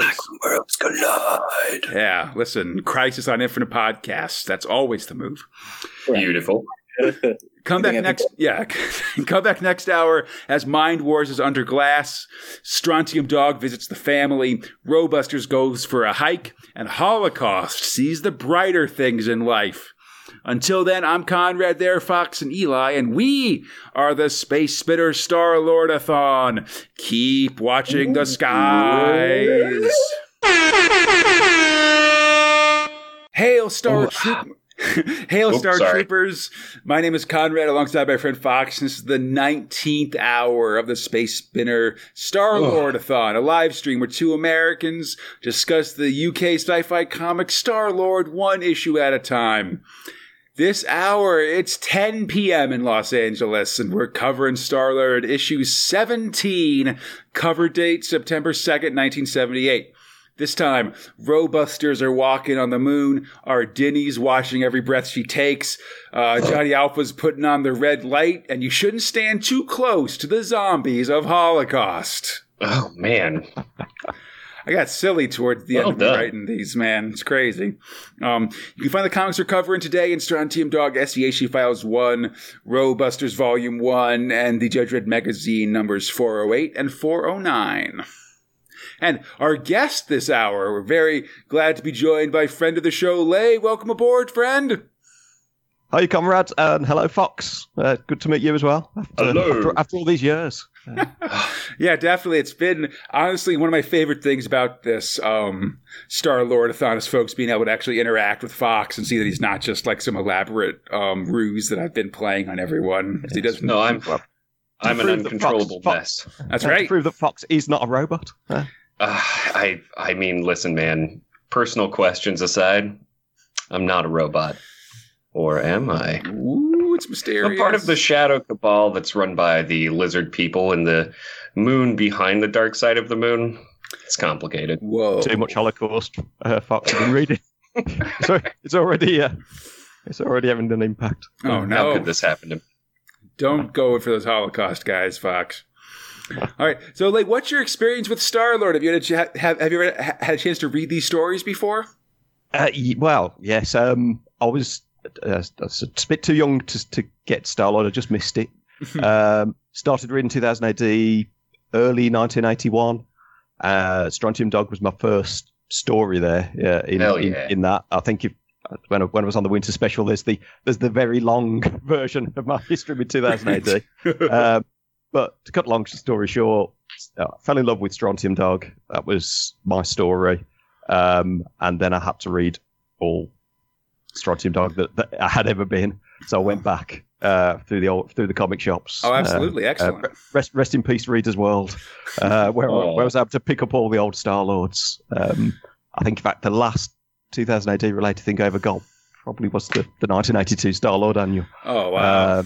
Uh, but Oh that man, I'm was so sorry. completed. Oh wait, Yeah, yeah, that's the one we uh, read, right? God, no, we read no, the no, this- eighty, but I'm sure I'm sure the one from two years later couldn't have been that much better for the record. not much of an improvement. Um, so, uh, so yeah, so uh, the uh, so Star Lord is is uh, pretty close to my heart, even though I wasn't there at the time. Just just just for bringing uh, Strontium Dog to me, because it's uh, as I say, that's more my- strontium that's- that's dog. Yes, please. Yeah. Absolutely. Yeah, so let's get started here on the uh, on the issue. The cover is an Instel fed propaganda poster. They're very clear to show us right away. It's drawn by John Higgins, early work for Higgins here. And it's Earth's last day because the Clone Wars have arrived, begun. These Clone Wars have. Oh God. Hmm. That's right. Mm. Listen, Yes, I wonder, I wonder where they got that idea from. It's probably yeah that, that one throwaway line in uh, in in Star Wars where Obi Wan helped in the Clone Wars, I guess. Uh, if only George Lucas had seen this cover, could have been all different. so so different. Better Uh, helmets. Yeah, slightly better helmets, uh, worse skin, you know, but that's just how it goes. Yeah, it just, just, man. I mean, just jump forward. I mean, obviously, Star Lord a bit later on discusses this, doesn't he? The the the, the, the story behind this. this yeah, it's in the in the Stargram section. He sort of explains what's going on with these guys. But I, I do like this kind of just this line of like identical soldiers watching side by side out of the ship. You know, like just real crazy clone dudes here to The destroy. clones the still marching two by two. Hurrah! Well, yeah, I, I- I mean, he does, he does, he does ruin it though, doesn't he, uh, Star Lord, when he explains what what we're looking at. In reality, kind of kind of takes the sting out of it. Oh And no! He explains that they're all cardboard cutouts. oh no! These clones. It's never what you think. Well, I, I- I think it's, it's part of his um, recruiting strategy, isn't it? When he's when he's trying to say, "Don't worry, they're not really a threat. Join our Deep army." fakes. It's true. Yeah, you got to just listen. If you and your friends just have kind of a treehouse out there, maybe with your uh, Star Lord stickers affixed to the walls, you're doing your part to fight the alien menace. You know. But Well, that reminds me. What's his badge? Oh, that's right. I'm sorry. Oh my gosh, Lay, I name you a robot regiment controller in Star Lord's Hey, hey. army. Excellent. Uh, And uh, yeah, who do I have to kill first? I mean, Just give you me my instructions. Yeah, just take those robots and do some stuff with them. It'll be fine. Listen, man. Time travel with a warden. and Go kill Hitler. It's fine. Or just you know, Standard fare. yeah. So let's go to Blueprint One, Mind War, Mind Wars. so beautiful. Script: Alan Hebden, art: Jesus Redondo, lettering: Peter Knight. I am loving this glass uh, giant cake case that they've put her in. Yeah, it's very like, um, yeah, preserving a cake or an entree before it's brought out. Um, a Jugula Atmo craft rejoins a mothership as a knocked out Ardeni is in this hoverbed and she's quickly transferred to this space casket we were talking about last episode. it's got kind of a Snow White feel almost, actually. Yeah. in a, Yeah, in in a space casket also. Um, she uses her power against it, but it's got antimatter barriers or something, so it just caused her powers to uh, Yeah, ricochet off reasons. and bounce around. It's proof against her powers. She's trapped and is being forced to use her powers for the forces of the Jugula. Oh no! Ah, dang. It's always the problem when you have these superpowered characters, isn't it? You've got to, it's like Superman. You've got to come You gotta find with ways to, re- to restrict what Yeah. they can do. Yeah, it's tough. Meanwhile, on the surface of Hixdithith, the rest of the party has gotten this new spaceship online. They're preparing to take off. First naming it the Huntress of Altair. All right. Cool. They're off. On the Jugula ship, Ardeni rides as she tries to use her power to break through the glass uh, case, but no joy. Um, the Jugula then, these like Jugula captains contact Narutha. They reveal that they have Ardeni captive and mean to use her power to unseat him. But Narutha is like, dude, like she is going to kill us if you do this. Like, he, there's a great part where he is like, listen, like I'll step down. Like you can be the new Cosmo. If Just you, don't genocide us if all. you kill her right now. But if you don't, then she's gonna kill us. You just brought the bomb to the base. It's real bad. These jug bros are pretty confident though. Um, and because of that, and he's tired of them being jerks, Narutha lets slip that there is a way to defeat the casket that kind of gives her something to think about, essentially. Ah. It's only a matter of time before she figures it out. Meanwhile, the Huntress of Altair is being held up by a Federation warship with controller Dr. Varn aboard. Yosei is unwilling to help his former boss, and so the Huntress will remain in the tractor beam of the ship, the Hope of Kanga. Ah, this guy's already fucked up so much. You want to keep doubling down on your bad ideas? I guess so. Like Yeah, this. I'll- Yeah, go ahead. Oh, Alan Hebden, he, he, he loves to name all the ships, doesn't he? In this, I noticed with this review. I hadn't noticed it before, but every single ship, he has to give gotta a have a name. to. name. Especially the It's- human ones. I, I think Yeah. less for the Jugula ones, but definitely Yeah. the human ones all have names. You do get the sense that maybe this is. I I mean, uh, people were saying earlier that this is one of Hebden's favourite stories. You, uh, this is the one story where you get the sense that it's almost like set in the universe that he already had in his head, and all these ship names were things that he. oh, It's almost like he's he's well, not a Oh, D and D yeah. campaign. He's he's, he's uh, you know, but it's almost like this this all existed. I know what you mean. Yeah, all these Uh, things ha- are are references to sort of deeper lore within this world that we aren't aware of. yeah, yeah. That like Kanga or Altair, these things have sort of deeper meanings for him. Yeah. Um, nearby, Ardeni's being taunted by what with water inside her case. Like, oh, I bet you're, bet you're thirsty. Like, do what we say. And she's just crouched in her space casket, like, Joe, choke on your damned water. I'm gonna kill you guys soon enough. Man, don't taunt a super psychic. Nah, it's fine. Inside the uh, casket, she sort of wonders what to do. She's incredibly thirsty, and thus she focuses on Yosei Tillman to try to send him a message. Aboard the Kanga, Yosei seems to get that message and desperately runs to the bathroom to just drink out of the faucet. He's so thirsty. Man, this transmission. When he looks up in the mirror, he sees Ardeni reflected in there, and then she like reaches out and takes over her mind, or takes over Yosei's mind.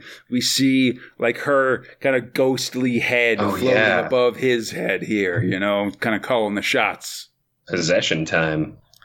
That's right. Yeah. Um. So she communicates with these um Lenarthian traders, these lion dudes, uh, Kreda and Bruta, and the trio attack and retake the ship. Basically, they sort of tie up these goons and Doctor Varn and go back to help and prepare to help uh, Ardeni.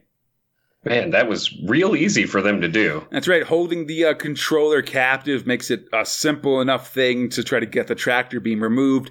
And back with the Jugula, they've picked up Ardeni's psychic emu- emanations and turned to the space casket. And they decide to turn up the power on that casket, and thus the antimatter shield is now about to crush her. Not not a good thing here for this this poor psychic woman. She's having a bad time, you know. Get That's- inside of a space coffin, you're gonna have a bad time. It's true. Next time on Mind Wars, I'm dying, Tellman. Help me! Uh, so, so, I mean, I said Mind Wars is uh, fantastic stuff. I think um, uh, I've already said when I was last on uh, Yeah. how, how much I love Redondo's art. He was there when I started reading Return to Armageddon. Was running in 2000 AD. Definitely. Um, uh, and this is uh, it's almost a, another level, isn't it? With the, the better printing and the, the, the all the grayscale absolutely. stuff going on. It's just just amazing stuff.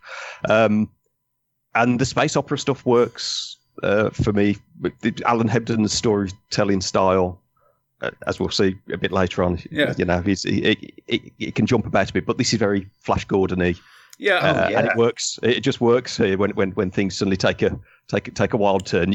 You know, it's space, so that's yeah. okay. No, you know, things are things are twisting and turning, but there clearly seems to be an end in mind, and things are sort of Yeah.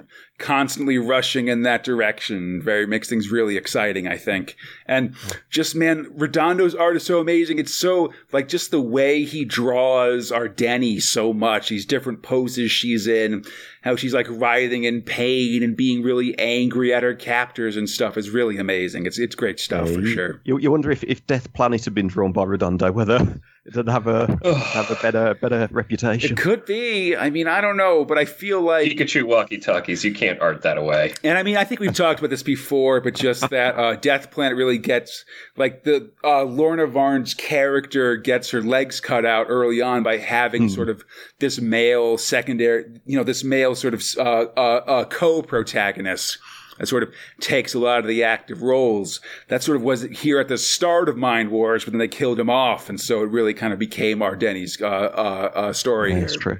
Mm. That takes us to our next blueprint, the Snatch, which is a little three page future shock here. Ooh, nice, nice and short. Loving the color though. Yeah, script uh, Alan Hebden, art Pena, lettering robot S. Richards, or letterer S. Richardson. Quick little one high above Los Angeles, where I am. A spaceship sees a bunch of people driving cars, and they say, like, I knew this planet was, ide- was inhabited by beings like us. The, spa- the spaceship descends, knocking into a jetliner as it goes. It causes a massive vehicle pi- pileup, which the alien sees Oh, as people being overly jubilant about their coming.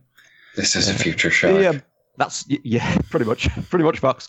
Um, that spaceship is very um, Kev O'Neill. It looks like Mm. It, it look it sort of stands out as different. yeah, maybe, good. maybe. It's it's got, it's it's got kind of a bulbous look that I think makes yeah is a little different than some of the other vehicles that we're seeing in here. Yeah, yeah. I wonder. I wonder whether he, whether he uh, just because I know that one of the problems was always that, that, that they said, you know, that, that some of the artists didn't get what they were after, and they would have to like they just draw like a Mm. space, like a little uh, flying saucer. So they may have gone Oh, could be. here, hit, hit, hit draw, draw the spaceship like this because that looks really, really, really. it's got that detail. in that last, yeah, in that last panel particularly. Could be. I don't know. It, it, it's hard to tell. Um, the the uh, jet some jet fighters come to retaliate against the UFO as the city burns below because you know a jetliner just crashed into L.A. But the UFO just just swats these fighters away. Soon, out in the countryside, they spot a police car and beam it up with a tractor beam. Hey, Oh. With the snatch complete, they head back into space and begin cleaning this new life form. Oh, yep, Mechanical yep, arms yep. grab the it. cops inside of the car, pull them out, and flush them out the airlock. Because this is an alien race of cars. It's that Pixar movie come to life. Cars, no good. Yes. Um, mm, well, it's only three pages long. It's a, you know, that's that's good. It's the Future shock. perfect future shock. Yeah. It is perfect. Get It's in, all right, get it's- out, it's- a page turn separating the punchline. It's what you're going for. Yeah. Air horns, etc. yeah, it's very similar to the stuff Hebden did in 2000 AD, isn't it? Sort of this Mm. jokey, jokey, short, keep it short. That, you know, Yeah, it's just sort of you know having a having a punchline, sort of building up Mm. to that that the whole thing for sure. I definitely feel like we didn't get Carlians and Car Aliens in uh, in Future Shock, so I appreciate Yeah, this. I don't remember. I mean, I feel like we we had one or two, like there was sort of a maximum overdrive type one yeah. that Ah, uh, yeah. Alan Moore did. All of them were empty. That's kind of a famous one. Mm. Um, but let's continue on. Enough of this future shock stuff. Let's talk about Blueprint Three, Strontium Dog. Oh, boys. Uh, script: John Wagner's T.B. Grover, art: Brendan McCarthy, lettering: Steve Potter.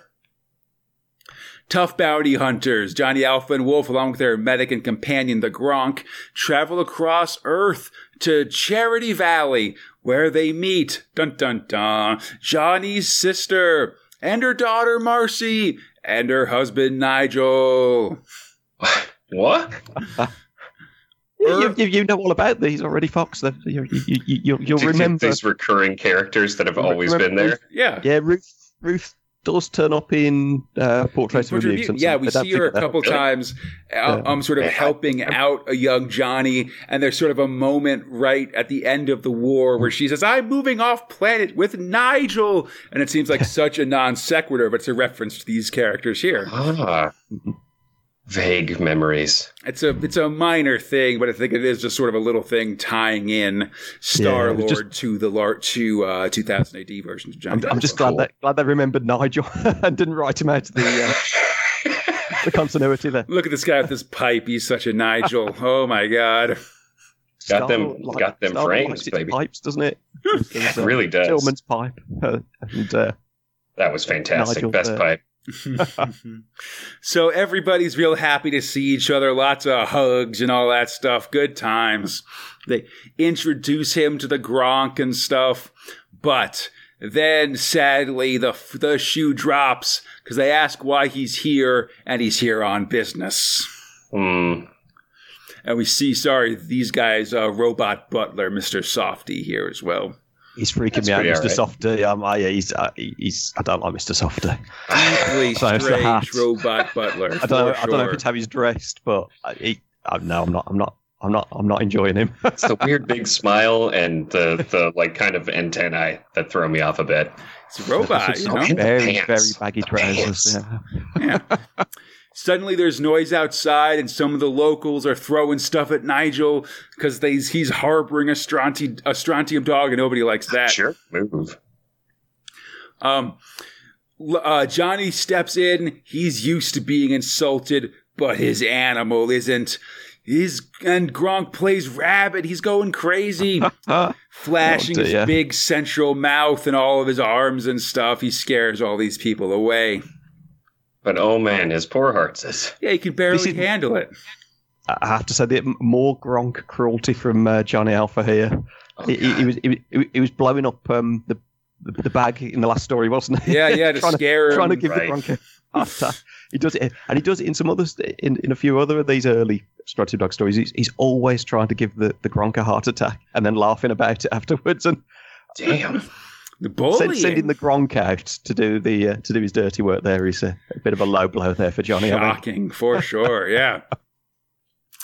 Um, they come back in and the house is going dark, and suddenly things are going real crazy. Oh, hell is breaking loose. There's like poltergeist stuff going on. Ceiling tiles are melting, and when the droplets fall on the ground, they're turning into crazy demon monsters. Someone spiked the tea. Something. Mr. Uh, Softy. Oh no, they Oh. destroy the Mr. Softy. Um, at the last minute, Wolf pulls out a dealy, a telekine shield, and it keeps these monsters out. Yeah, all right. The monster they destroy Mr. Softy, but eventually the storm fades. Uh, Wolf does offer to fix Mr. Softy as good as new because he's got some fixing abilities, I guess. And He put some points into it. Yeah, and Johnny Vikings ex- know, yeah, Vikings know how to fix robots. It's uh, one of their skills. yeah, you know, you pick it up from, from your Viking uh, uh, skill line. John explains that an old enemy of his, Sadan, Master of Chaos, is on the loose and here preparing to get revenge on Johnny by attacking his own sister. Master of Chaos. That's a that's a title. Yeah, that demon maker is hiding, waiting for his chance to destroy us all. Next time, you're on a fool's errand, Johnny Alpha. That's uh, it's great stuff. I really like it. Uh, Brendan McCarthy's. I'm like a I mean, this- Nigel, man. Uh, it's, it's very. Um, I do wonder what what because there's a there's a comment earlier, isn't there? Ruth when when when they find out he's there on business, and Ruth says, um, "Isn't there enough hype for us here already?" And you think, well, for what reason? I, I'm, I, and I've now created a whole. Uh, sort of story in my head of, of, of Nigel as some kind of Atticus Finch style mutant Ooh. rights lawyer out in Charity Valley. And, That's Hell uh, yeah. excellent. I mean, I guess it would make sense, sort of, if your if your dad was uh, Kreelman, that you would sort of, you know, be looking for ways to help mutants and stuff. I mean, just if Yeah. just to atone or whatever. To kill a mocking dog, etc. yeah, Nigel needs to come back. I'm ready. Listen, I'd, I'd buy I'd buy like a prog that has a courtroom drama of Johnny Alpha's lawyer brother or something. That's a weird story. I'd go for it. But that takes us to Blueprint 4, Robusters.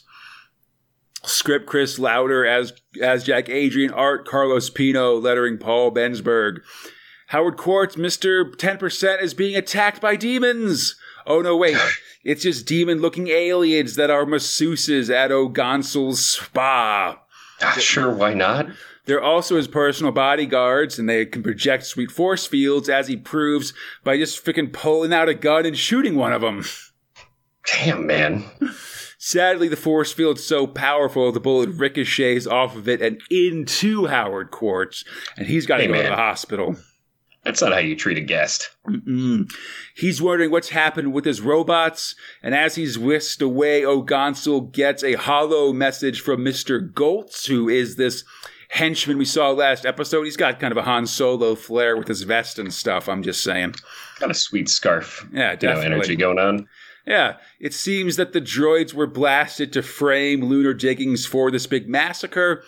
So the whole place will be taken over by the UPA, which will then cancel Lunar Digg's lease, and Ogonzo can take it over because apparently Lunar Diggings is sitting on a big deposit of uh, Viradium, which is, of course, the most rare and valuable element in the solar system. So much corporate intrigue that just happened.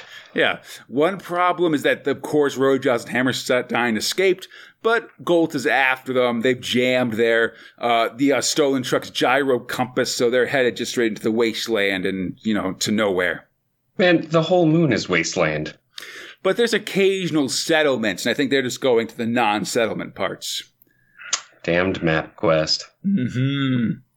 That's with their Garmin, you know. Grab your Garmin. Aboard the van, the droids are entertaining the kids in various ways, letting them climb on each other, just sort of generally chewing on metal just to be real cool. But as they go, where am I? Oh no! Oh yeah, yeah. But they think they're on the way, but one of the kids looks out and says they aren't. They aren't going the right way. Like this isn't the way to Crater City. Get out of here. I guess they can just tell. I mean, I think they know like east or west or something like that. I guess space east, space west, something like that. The droids check the compass and realize that it's been sabotaged. Bad times. They search the vehicle for other stuff that's out of place. They find a bug, which Ro-Jaws, w- sorry, which Hammerstein smashes. And Goltz has had enough of these guys messing around, so decides to activate the bomb that's here on the on the space van. But they just cou- didn't do it before, but I guess whatever. Now's a good time. I guess they didn't want to kill these folks. They didn't have to, as opposed to just letting them die out in the wilderness. or Luckily, maybe our- they wanted it to be far enough away that they could blow it up and no one would ever find it. Ah, yeah, that could be true too. Um, luckily, our heroes managed to get free of the uh, bomb just in time. Don't look back at the explosion. Jump away from it, etc. Um. So now they got to walk to Copernicus Station, which is rough. Ugh, not going to be good. Lots of space dust. Absolutely. Listen, as they go, Hammerstein goes to to uh, cross a crater, but it's full of space dust, and that's moon quicksand. Oh no! I gotta say, I'm shocked that it took us 19 episodes to get to a quicksand scenario in Star Lord. Wow. is that is that like a, a thing that happens? I mean, I feel like 70s the 70s is just sort of a big thing for quicksand. for quicksand. You know, like That's fair. It's like I kind mean, of an this is- adventure trope. yeah, This this is just this is the year just before uh, Flash Gordon, which has the classic quicksand monster slug sinking into. absolutely. say. Yeah, Yeah. listen, it's just a big it's a big trope of the era. I think everybody can agree Yeah. on that. This is moon quicksand. That's a good move. Definitely. Yeah, and so next time on Robusters, flat on the ground, kids. hmm Okay. Yeah, that's good. I, uh, I, it's good. I say is this is, is this the first one Pat hasn't done, or maybe the one before that Pat didn't do, but they they they they kind of yeah got I- got the got got they've got the mood right, haven't they? Yeah, I, Mm. I, I think the previous one was another Chris Lowder joint. I Another think he sort of Yeah. started taking over Robusters once Time Quake ended, basically. Yeah, it's uh, it's good. I like the I like the um the the the, the, the fake start. The fact this is where you think that um that ten percent is being is being beaten up, but it's Oh, just yeah, the, that's uh, great. the massage. That's a great great intro. Yeah, no, I, I like these Cyclops demons as well. Like these are just fun, fun designs for these guys, little loincloths and stuff like that. can't stress enough. I love a Cyclops. Oh, definitely. So uh, now we've got a teeny tiny stargram this week, half a page. He explains that uh, with his lessons, you'll never have to fear from Instel fed propaganda. And a kid in a production of Oliver in London reads Star Lord in between uh, performances and stuff.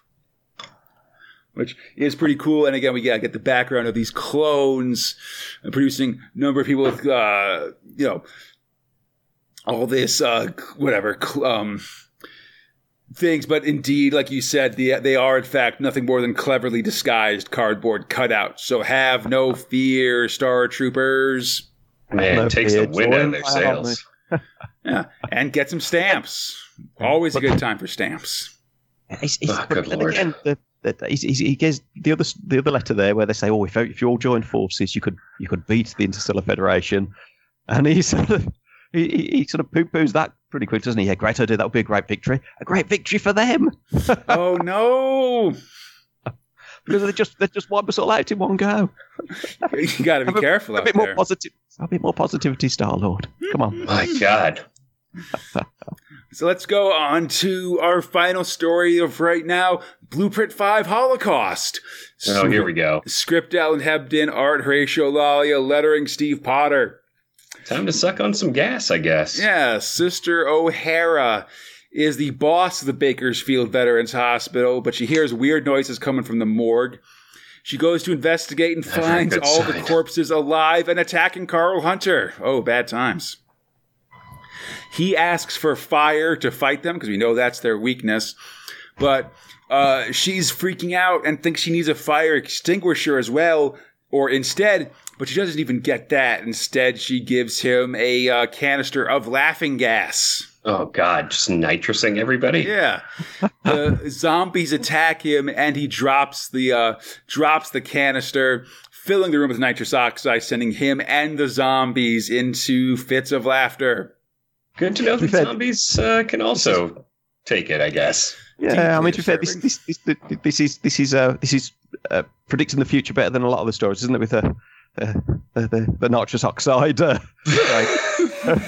Very exciting here for sure.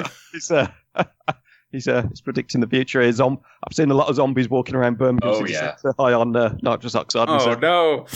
Oh yeah, man. Shrapnel everywhere. Um, finally, some cops come, and when Hen- and when Hunter asks them not to shoot the zombies, they shoot him instead. Oh, geez, it's a misunderstanding. He pushes his way to a phone and then laugh asks Colonel Minsky to get down here and clear all these guys out. By the time they Is this a joke arrive, to you, buddy?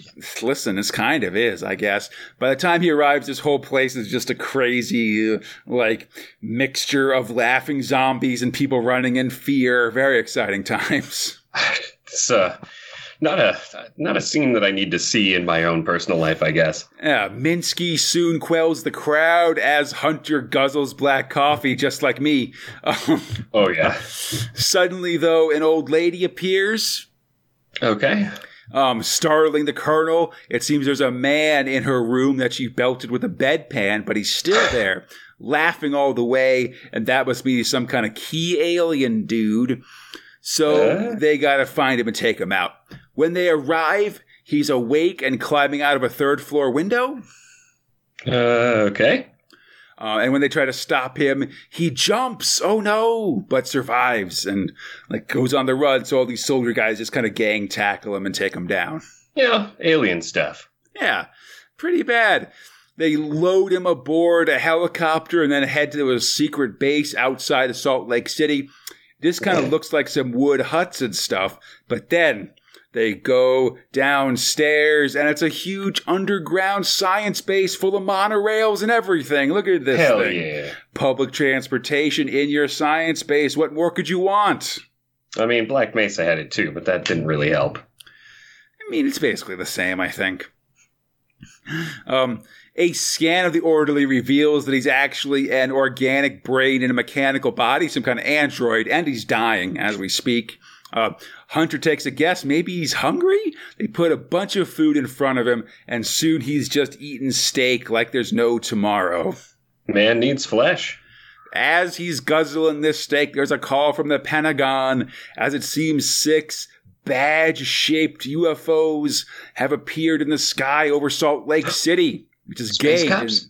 It, it's gained an impressive skyline, incidentally, since 1978.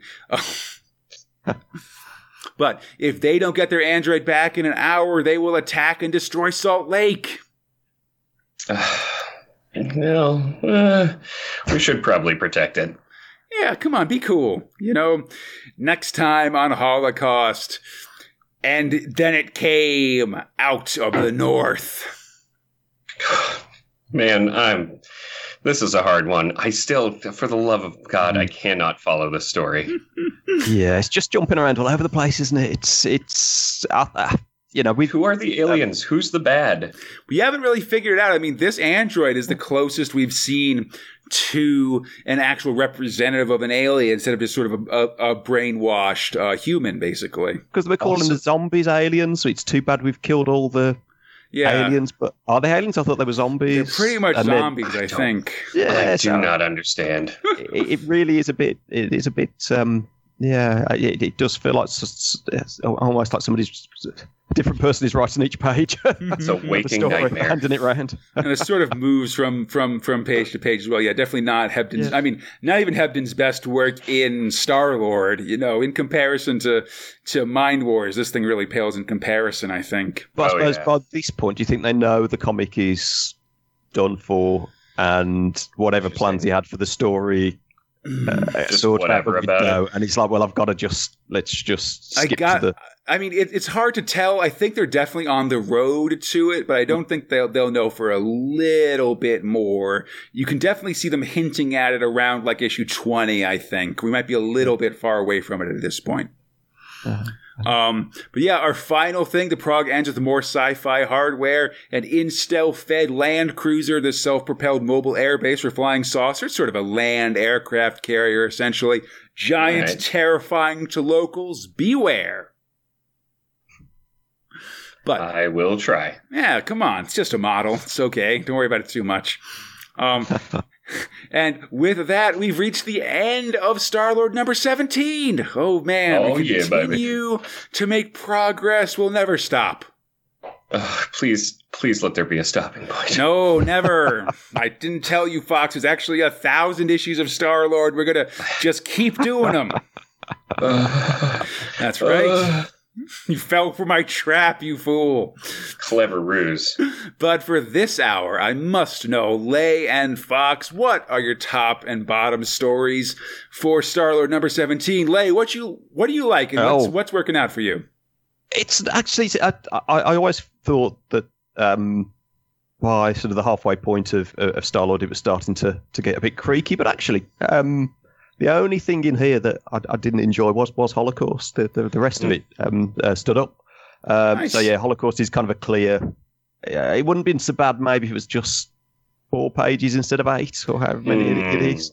I mean, I mean, good going for, for Lalia to just keep knocking out these pages. I mean, did he? Yeah. he's- he's been drawing it since few few episodes there, hasn't he? Yeah. It's No, eight pages a week. I don't know how he's managing yeah. that. I mean, man, it's so like it's so crazy that like we sort of come into these British comics and like they're all like four or five pages, and that seems short. But then we get to one of these eight pages, and it's just a slog. It's like, oh my god, this is it. Um, I mean, it does show you the the the, the um.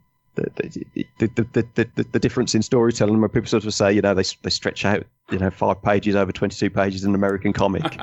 um, and uh, which is is for good or ill because when you get a double dose of, of something like this sort of uh, storytelling, it, and and and you're not on board with it, it really drags. It's like, oh, just just end now, please.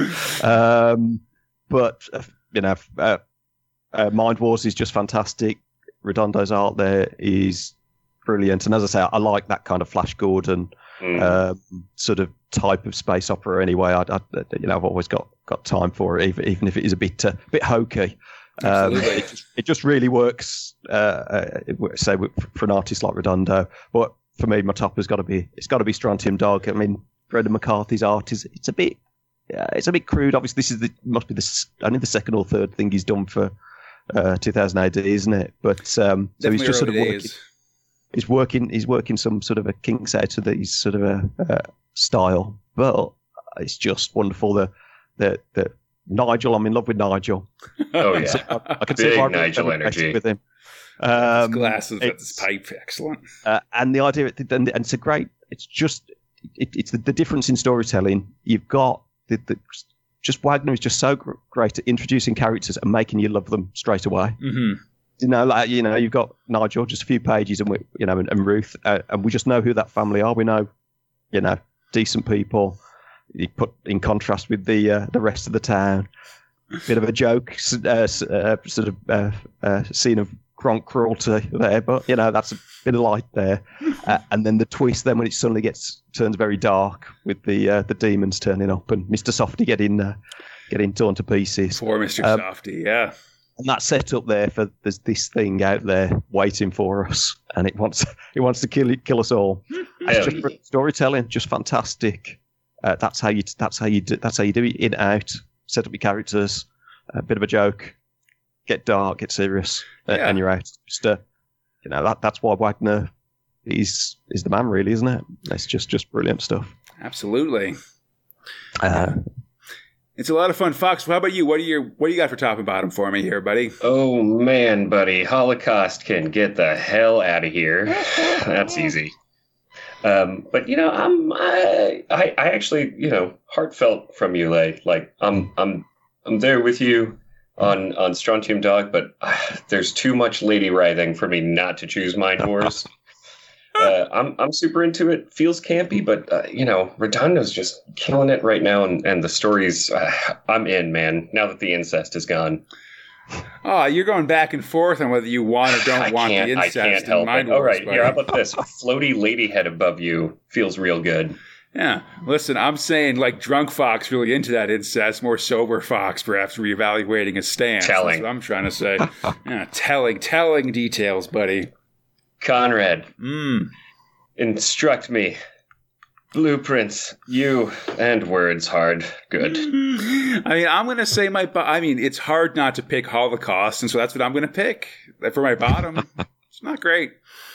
Um, I do how I do kind of think this these laughing zombies is pretty funny, but like there's just a lot as well as those laughing zombies that sort of pull the rest of it down. Oh yeah. Um, for my top, Fox, you make a strong point about a writhing Ardeni. But in the end, I think I'm gonna have to go Strontium Dog as well. I really like Brendan McCarthy's version of this stuff. Um, like I, I, I really like this opening moment of like the happy family and things. I think that's really great. And then to sort of go from those happy moments to like the terror of these of this demon attack and stuff. It's it is a really great contrast, and I think that's really good story visual storytelling for this for this uh, Strontium Dog tale. So that's going to be my top, I think. A lot of fun. Excellent. All right, so I hope everybody enjoyed the show. If you like what you're hearing, of course, check out Space Spinner 2000, our weekly podcast. You can contact us at spacespinner2000 at gmail.com, 2000 AD forums, or on our Facebook, Instagram, or Twitter pages. Uh, if you really want to support us, we'd definitely appreciate it, and feel free to check out our Patreon at patreon.com slash Crataline. And uh, check out links in the About section to find some collected editions of these comics we're talking about. Uh, Lay, where can we find you on the internet if you'd like to be found? Uh, yes, I don't do much internet stuff. I'm on the um, the 2000 AD forums, uh, uh, uh, but not doing much on there. Um, I'm, I'm, I'm, I'm, I'm more findable um, in physical form, um, in the form of um, dog breath. Um, Ah, yes. The um, the must be the longest running 2000 AD fanzine by now. I, I'd imagine. Oh damn. so, yeah. Say Strontium Dog uh, fanzine, so specifically uh, based on uh, so Strontium Dog uh, stories. Um, I've done a bit of art in there, but mostly I do the uh, case files where I review uh, Strontium Dog story or two or three each issue of uh, of uh, of Dog Breath. Uh, as Fantastic. Very strong. Excellent. That's great. Yeah, and everybody please come back next hour as Mind Wars gets ejected. The Robusters are dogfighting. We learn about the Strontium Dog's grudge, and it's steak time in Holocaust. Until then, I'm Conrad, there, Fox and Lay, and we are the Space Spinner Star Lordathon. Keep Let's watching all the eat skies. Hail, Star Troopers! My name is Conrad, alongside my friend Fox, and this is the 20th hour of the Space Spinner Star Uh. Lordathon, a live stream where two Americans discuss the UK sci fi comic Star Lord one issue at a time. It's 11 p.m. in Los Angeles, and this hour we're covering Star Lord issue 18, cover date September 9th, 1978. This time, Mind Wars has delusions of grandeur, Robusters takes to the sky, Strontium Dog gets conventionally super heroic, and Salt Lake City is saved. Oh, that's good. Yeah. You can find the comics we're covering today in Strontium Dog SC Agency Files 1, Robusters Volume 1, and the Judge Dredd Magazine issues 48 and 49. So, the cover here, we got several people all twisted around. I can invade minds, stop time, warp space. I have the power. Oh, it's real weird. Don't underestimate Ardeni's evil eyes, buddy. And I like how um, I think one of these faces in this is is uh, Charles Bronson from uh, Death from the Death Wish movies as well. Oh man, it does look Charles Bronson. Yeah, listen, I tell the truth, all right? Um, but let's get started. Speaking of Mind Wars, let's jump right in. Ooh, the coffee. With uh, Blueprint 1, Mind Wars, script Alan Hebden, art Jesus Redondo, lettering Peter Knight. More writhing. Yeah, Ardeni's, and she's getting like twisted. You can see that her body's like changing, getting weird angles and stuff inside this antimatter space casket. As the field messes with the Jugula ship overall as well, there's just too much antimatter for things to hold. They plan to eject the space casket into, into space. Meanwhile, the Huntress of Altair, uh, or of Altair, sorry, I got confused with the Assassin's Creed guy, has been released from the tractor beam of the Federation ship as Ardeni is dragged to the airlock. Through the field, Ardeni goes through Yosei Tillman's mind at full blast, giving him delusions of grandeur, which I think is pretty funny. Like, I've never felt better. The universe is mine to command. Mine. And just the delusions of grandeur is funny because that's, you know, Mind Wars is, has such a Star Wars basis, and that's such a big line in Return of the Jedi, which is still like Oh yeah. five years away when this comic comes out, you know? I'm away for a few for a few weeks and everybody gets delusions of grandeur. Luke a Jedi, etc. Um, Ardeni doesn't have time for that though. She's about to be ejected, so she takes direct control of Yosei. God damn. um, and um, and basically just teleports the hunt, t- uh, takes the huntress and teleports it um, around the casket in space. Like she just suddenly appears right in the middle of the ship, basically, even as she's ki- kicked out the airlock. Whoa. Good move. Yeah, the Lions let her out of the space casket. Good job, guys. But uh, Yosei has been knocked out by psychic ba- backlash. With Ardeni free, the Jugula are pretty scared, so they send their ship into components as well. I love when this happens, and they just sort of like, you know, they just pull the pin and play 52 pickup with their ship, basically. big fun part of uh, of this world that we find ourselves in. But Ardeni is not interested in that. She grabs all the little ships and reassembles them with her brain, which doesn't seem Oh. good. Damn. Meanwhile, on the Jugula homeworld, Narutha is yelling at a bunch of ship captains about everybody being so disobedient and stuff. When Ardeni once again appears as a ghostly head, taunting Narutha. Man, reap what you sow, baby. Absolutely. And um, listen, she just drops the ship right on top of the newly built palace. Oh, that's so great. Crush. Yeah, from the fire, they manage to pull the mas- the uh, shipmaster of the ship out. He's still alive and gets sentenced to death by Klee Fang. Oh, and it rips his face off. I love that Hell stuff. yeah. Um, aboard the Huntress, Yosei's up and around. They put a spacesuit on Dr. Varn and are like, listen, you've outlived your usefulness. They teleport him to a nearby asteroid field and then just uh, ship off because they're going after the Jugula homeworld on their own. I feel like he pretty much deserves that marooning. Definitely. And listen, I mean, he's the boss of space, so they'll, someone will be by to help him sooner or later for sure. Next time on Mind Wars, give him a taste of the neuronic truncheons. Oh, what? We'll see. You know, they're neuronic and they're truncheons, so you probably hit people over the head with them. That seems right to me. And, uh, so I want to, I want to disassemble this neuronic truncheon thing, but Listen, it's fine. I love, um, I, I love how taunting um, Ardeni is here. Just how she drops this ship on the palace. She just kind of shows up, and she's just basically just haunting Narutha here. Like he can't be free, so they just so she just sort of like you know messes with him whenever she gets the chance. It's pretty solid. Um, but whatever, let's continue on to our second blueprint, Ro-Busters. Script by Chris Lowder as Jack Adrian, art by Jose Luis Ferrer, lettering by Paul Bensberg. we were not programmed for children care. It's true. And I think it's kind of weird just that this, you know, we we've got this Star Lord like ultra like like purple and gold color which are not really the colors I associate with Earth's moon, which is where the story takes place. Oh, that's a that's a very strong point. But don't worry about it too much. Hammerstein and a little kid are sinking into the red dust of the moon. When Hammer, when Ro-Jaws reminds Hammerstein that he's got like cables for crossing ravines and stuff.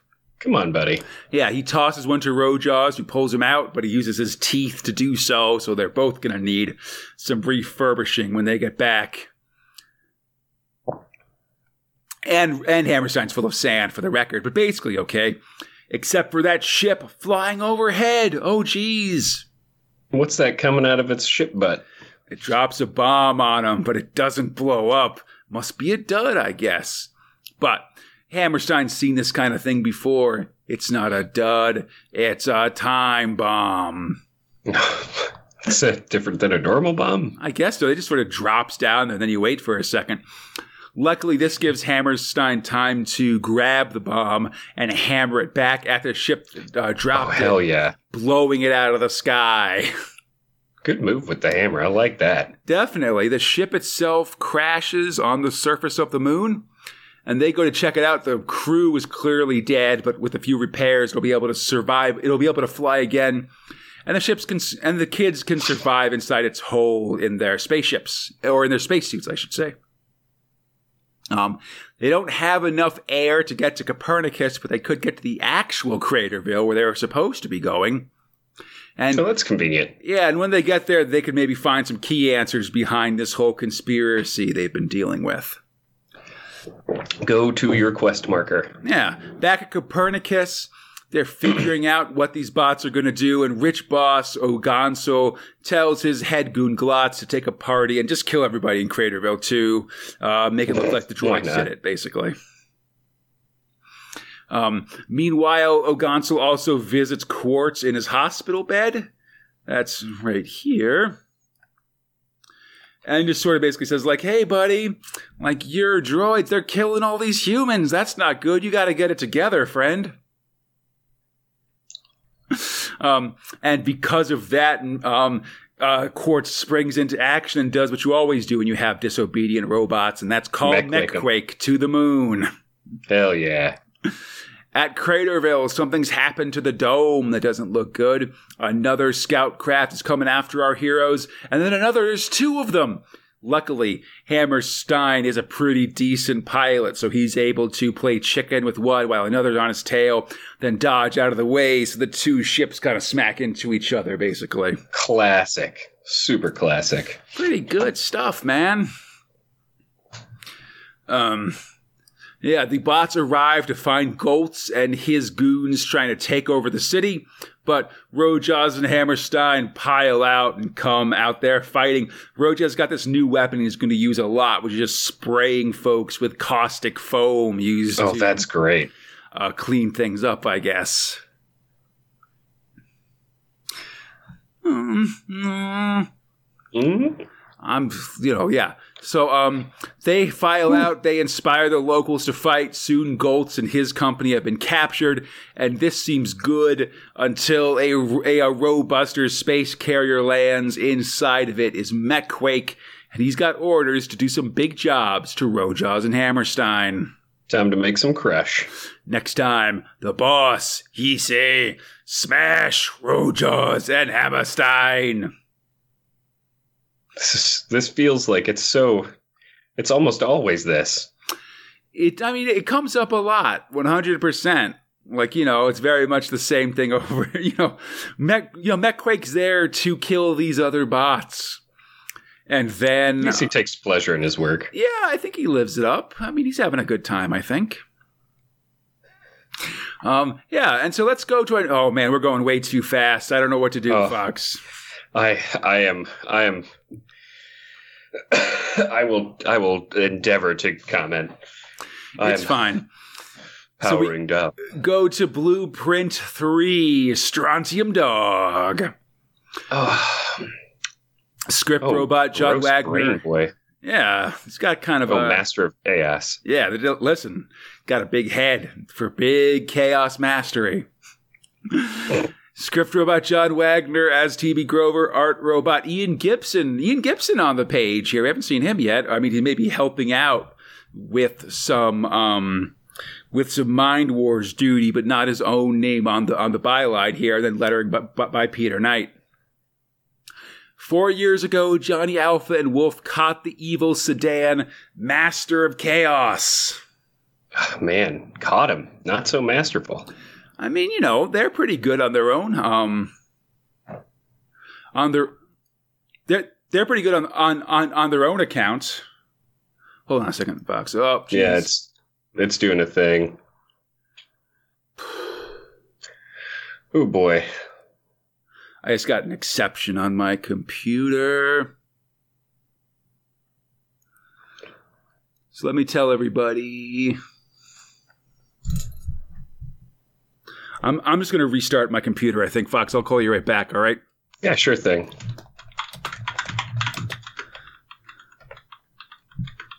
Let's just see if I can't do this. Eh. Nope. Okay, I think that's us back up and running, buddy. Oh yeah, I see it. We're in. All right. Thank you so much, everybody, for being patient with us. Uh, had some streaming problems, but we should be back. Uh, here we go. So let's finish up. We get back to work on this guy with this strontium dog. So, yeah. Oh, What's up? Something happened? No. it We're, says live. oh, there we go. Sorry, I, I'm, I'm I'm shifting focus around, but we should be good to go now. Um, yeah. So they were. So uh, last time the strontium dogs were taken on the master of chaos, uh, Sedan. Boy, chaos boy. Yeah, bad times, but they did manage to finally defeat him. And Guessing it has something to do with that helmet. yeah, well, once they captured him, they took him to this undersea prison, undersea maximum security prison. You know, space Arkham, essentially. Fantastic. And they put a giant lead helmet on his head to block his psychic powers, as that stuff kind of goes. Yeah, lead seems to be the answer. Nothing can penetrate lead when it comes to psychic abilities, I guess. Um, Natch, of course, as they did this, at, uh, Sedan swore revenge. A few years later, he tricked a guard into removing the helmet just a little bit because he was all sad. Oh, what a ding I've got a big helmet on my head and it makes me feel bad. This, I'm getting some Mekon vibes here. He does have that big head and that penchant for evil that you get from the Mekon for sure. Needs a needs a floaty chair. I mean, it does. You do see why you want the grandeur of that floating chair when you just have a big guy with a big head on the ground, you know? Hmm. Need that support. Absolutely. Yeah, fair enough, Share. Yeah, exactly. Yeah, the helmet interferes with my psychic ability. So does a bullet. Indeed, got this dread action.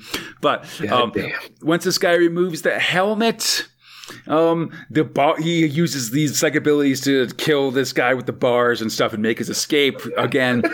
This is just classic Batman stuff, basically. Like, oh, we caught this guy and put him in an impenetrable prison, but then he escaped. Who could have imagined such a thing was possible?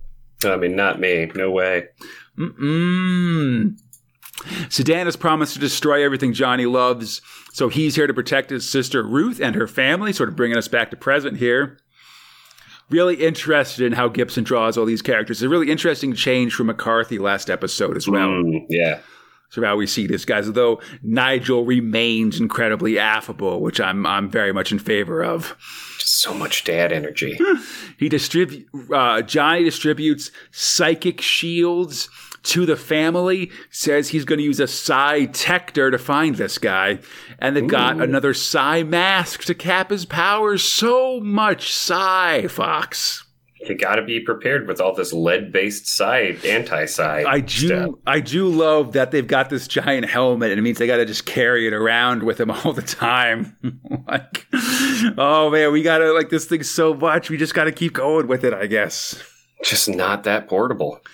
It's, you know, I think it's a re- it's a realistic problem of you know modern problems require modern solutions, and sometimes that means giant helmets. You know. God. Um, an hour later, another Psy attack comes, but they're prepared. Gronk hides in his box as Johnny and Wolf use their tectors to uh, narrow down on uh, Sedan. Um, they eventually arrive at like a uh, an, an, an abandoned warehouse, no, yeah, at an abandoned tenement block. There's And demons then everywhere. shenanigans ensue. They avoid the demons and stuff. They're getting close. But as they're about to strike, Sedan disappears. And it seems that there was a psi projector that was Okay. showing his image. But then it comes again, and we see a big crazy monster holding Johnny's niece Marcy. Oh no! Watch out for that gas. It's actually a chaos. He's got he's got the kid. That's bad times. We know that Johnny Alpha has like, you know, this ratio with the children's. He goes, he gets along with them pretty well, I think, generally speaking. Survival rate. Ooh, I mean, yeah, listen, these kids do die sometimes. I mean, he did have to see a space wizard that one time. I think we'll all remember that famously. Oh yeah. Um, anyway, next time on Strontium Dog, bring me my baby back, Johnny. Do you hear? Gotta listen to your sisters, man. Yeah, especially when it comes to bringing their kids back when one of your, one of the villains you're arching with has endangered them, you know? Exactly. Your responsibility now, boyo. Yeah. On the next page, we've got an ad for next week's uh, Star Lord, including a pretty sweet uh, Ro-Jaws and Hammerstein pinup. Always a good Yeah. time. Like that plunger arm. You know, he's he stole from a Dalek, presumably. You know. Oh wow. Um, in Stargram, Star Lord's again telling us to keep an eye peeled. The letter of the week is a clearly traced drawing of um is, is a clearly tra- traced drawing of, of a Johnny Alpha over here. Come I feel like we've seen this one. Um, other letters include tips for space space disasters, re- reports of alien planets, and one writer thinks the comic is terrible, but he's also the biggest liar in the world. So it's one of those letters that's like a not at the end. You know what I'm talking about. Oh yeah. Opposite day kind of shenanigans. Borating these guys, and the password for the week is Algebron. So keep that in mind. I'm into this early Joe Pineapples over here. Which one? This guy in the upper right here? He's got the sniper rifle and stuff, you know. Just another alien in a list of many aliens, for sure. So many aliens, buddy. So many. And speaking of so many aliens, let's go to Blueprint for Holocaust. Oh boy. Time for some exposition. Yeah, script Alan Hebden, art Horacio Lalia, lettering Peter Knight. Aliens are flying over Salt Lake City. They want their android back. Uh, colonel Minsky, who's a colonel but now has a brigadier general star on his lapel, I don't know, Wow. uh, tried to fight back, but it's no good. The government won't let him do it. Plus, they haven't even found anything out from the droid. You know, he's just sitting there, freaking Eating steaks. pounding steaks. Look at how many steaks this guy has. I mean, that's like a that's like a short stack of steaks easily. Definitely. They take him up in an elevator to be given up. He, he'll go as long as you give him more stakes. I love, I love this stake action here. It's pretty excellent. It's like you know, you're just like seeding the path that he has to take by putting stakes on the ground. Yeah, yeah. They um they fly off to Salt Lake and get dropped off, and eventually, sort of at this neutral meeting point in the Salt Flats, a UFO arrives. Yeah. Oh, more aliens, maybe. Always. They so the UFO comes and they try to jam this robot into the UFO, but the android seems to get nervous about it. He doesn't want to go. Yeah, can't make me. You're not my dad. I guess so. Hunter radi- radios Minsky and says there's no choice. But as they try to jam him in there, the android leaps into action. He tosses some soldiers into the UFO and runs away. And the UFO takes off with the other guys aboard. Hunter chases after the android who eventually trips, and Hunter kind of grabs him and tries to put him in an armbar Yeah. or something like that. It's Stretch Armstrong shit going on. Yeah, yeah, yeah. But then the robot keeps running and his arm gets all stretched out, kind of Mr. Fantastic style, basically. He keeps running and the arm gets stretched out more and more Oh, and more. But eventually, Hunter lets it go and the elastic force of the spring back kind of snaps it back and, like, you know, knocks him over, basically. It's just so goofy. What the hell is going on in this comic? gets real silly, you know. He, uh, Hunter makes it clear that if you run again, I'll grab one of those rubber arms and shove it right up your ass. So he sort of agrees to sit still, basically. Oof, pushing rope. Definitely. And then the android pi- pi- uh, uh, points up in the sky as the UFO flies over and spits out those those soldiers that got tossed inside by accident. They don't pooped out soldiers. That's right. Luckily, he just goes full plastic man and sort of extends his arms and legs to catch these soldiers so that they land harmlessly. I mean, he's got to pay him back for all the mistakes. Definitely. And Hunter, not to be outdone, pulls out his pistol, fires one shot, and just f- fucks this UFO right up, makes it get crashed down the- into the land. This makes sense. Must have hit a vital part, I guess. That's just how it goes. He wonders what he's done because this, the you know, if they did, they, they didn't give the UFOs the alien, they're probably destroying Salt Lake right now. But the droid puts his hand on Hunter's shoulder, and suddenly he's able to communicate telepathically. Oh, mind meld. Yeah, he says that by destroying that shuttle, you remove the psychic block, preventing me from communicating. The threat to the cities of the, the threat to Salt Lake City is a bluff. They don't have the will or the power to carry out their ultimatum. Which is pretty interesting, frankly. This is all so strange to me, man. I uh, what? Yeah. The droid explains that, um, uh, um, or sorry, uh, uh, Hunter radios Minsky and the Colonel scrambles a squadron of jets. When they arrive over the air in Salt Lake City, the uh, UFOs just turn tail and flee. They can't handle the Fuck 'em up, baby. You don't even want to deal with it. The No droid match for Migs. Mm-mm. Or F 16s or whatever they've got here, I guess. Um, the android explains that many Earth operatives like him disagree with how the High Ones are attempting to destroy Earth's food supply and stuff. There must be instead a peaceful way that they could do it without wiping everybody out. I mean, start with that. You know. But as they sort of start to talk about it, suddenly a huge bright light appears over them. From the high one, the voice booms down from the heavens. You have been computed as a primary threat to our existence. Prepare for termination. Damn. All right. Yeah, he wonders if this is a cosmic joke, and the simple answer, as they both scream out in pain, is no. So they're just gonna pain zap them. Yeah, good times. Next time on Holocaust, 400 tons of plane falling out of the sky. None of this makes sense, Conrad. It's fine. I mean, I don't know what, you know, we're sort of basically Robot's learning. psychic. Yeah, psychic robots, aliens that are bluffing about their general power but sort of seem to be technologically advanced. We are getting to a point where they're going to explain some stuff, like we're sort of approaching info dump in a Holocaust. More information. Yeah. And then we finally have a uh, another Star Lord fact sheet for a, a, a Merca ship, which is the Jeep of Star Lord's fleet.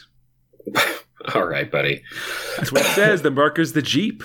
Jeep. I like these little dudes. Like, oh, look, I'm a little man. Man, I'm to totally into this. Check out my new Jeep. I can't wait to get into this space Jeep. It's going to be awesome. It's all terrain, you know, four wheel drive. I mean, if it flies, I guess it's naturally all terrain, right? All terrain all the time, baby. Fly over it. Definitely. All right, Fox. We've reached the end of Star Lord 18, and that means I got one question for you. Uh oh. Your top and bottom blueprints, tell them to me. Oh, I'm gonna tell them to you. Holocaust bottom. Real Hmm. easy for me. I, I mean, I could just be going insane. I, I- yeah, it's just it, it doesn't seem to be making up its mind. Uh, I, it's not like I hate it. It's just it just keeps going on without too much for me to like latch onto. You know, There's a lot of weird Um, stuff going on in it for sure. it's yeah, it's kind of like reading a kid's like first story. You know, I like Um, this CompuSteed, by the way, in these letter pages. Oh, the yeah. shit's acid, buddy. Be aware of it. that got, thing's an, rat. It's, it's got an acid gun in its butt. We all see it. Oh, god damn! That's a that's a rad ass horse. Then Absolutely. uh, for top man, Mind Wars, really digging it. I Like Nice. this, uh, I, I like this teleportation shit that she's got unlocked. Like that she crushes an entire palace with a giant orb spaceship. Like that, That she part is very crushes fun. the. I mean, uh, they try to split into all their little playset pieces, and then she's like, "Nah, bro." Uh, you know, just in general, and oh yeah, and then uh, of course, uh, Shoulder Dragon rips a dude's face off. Feeling That's good what I'm looking it. for. Klee Fang, my favorite. He's the Tiger Commander of um of Mind Wars, if you ask me. He is the Tiger Commander. Absolutely. So, Conrad, Mm. I must know. Please, God, tell me. Top and bottom blueprints? Ooh, let's see. I mean, obviously, Holocaust is on the bottom. Whipping Boy, that's the answer. We do love ourselves a whipping boy. For top, ooh, man, I do like this palace destruction and stuff in Mind Wars. That's pretty fun. It's a strong move. And um, while I do kind of like the uh, quicksand stuff, and then like the missile, the uh, the bomb baseball stuff in uh, in Ro-Busters as well. And I think, like, I don't know, I, I like Gibson's art in Strontium Dog, but this Mhm. stuff feels so conventionally super heroic that I think it, lo- it loses something for me. Yeah, exactly. So- it feels just kind of real weird. Yeah, so I think I'll join you by saying that uh, Mind Wars is my top. Yeah, buddy. Listen, we're reaching the final the final sprint, so that means that our minds have to be perfectly in sync or something. Well, Mind Wars. All right. Hope everybody enjoyed the show. If you like what you're hearing, check out Space Spinner 2000. Can't stress it enough. Contact us at our email address. It's the name of the show at gmail.com. We're on the 2000 AD forums. We're on Facebook, Instagram, and Twitter. Um, if you want to support us, listen, Patreon, give me money. Do it. Come on. hey, why not? Been up for 20 hours. I'll take five bucks. Like, I think that's a decent trade. Dancing for you like a monkey, whatever else. Um, Be my ape. feel free to buy some collected edition of these comics as well. I'm sure people would appreciate it. And, you know, it's just fun to have your own copy of things. I think that's cool. Come back next hour as Mind Wars goes through customs. Ro-Buster saves the day. Strontium Dog goes underground. And Holocaust learns the truth. Ooh, it's info dump time. Oh man. All right. I would normally end the feed after this one, but I think we're going to keep going. And until then, I'm Conrad. They're Fox, and we are the Space Spinner Star Lordathon. Keep watching the skies. Conrad. Oh, thanks, buddy. No problem.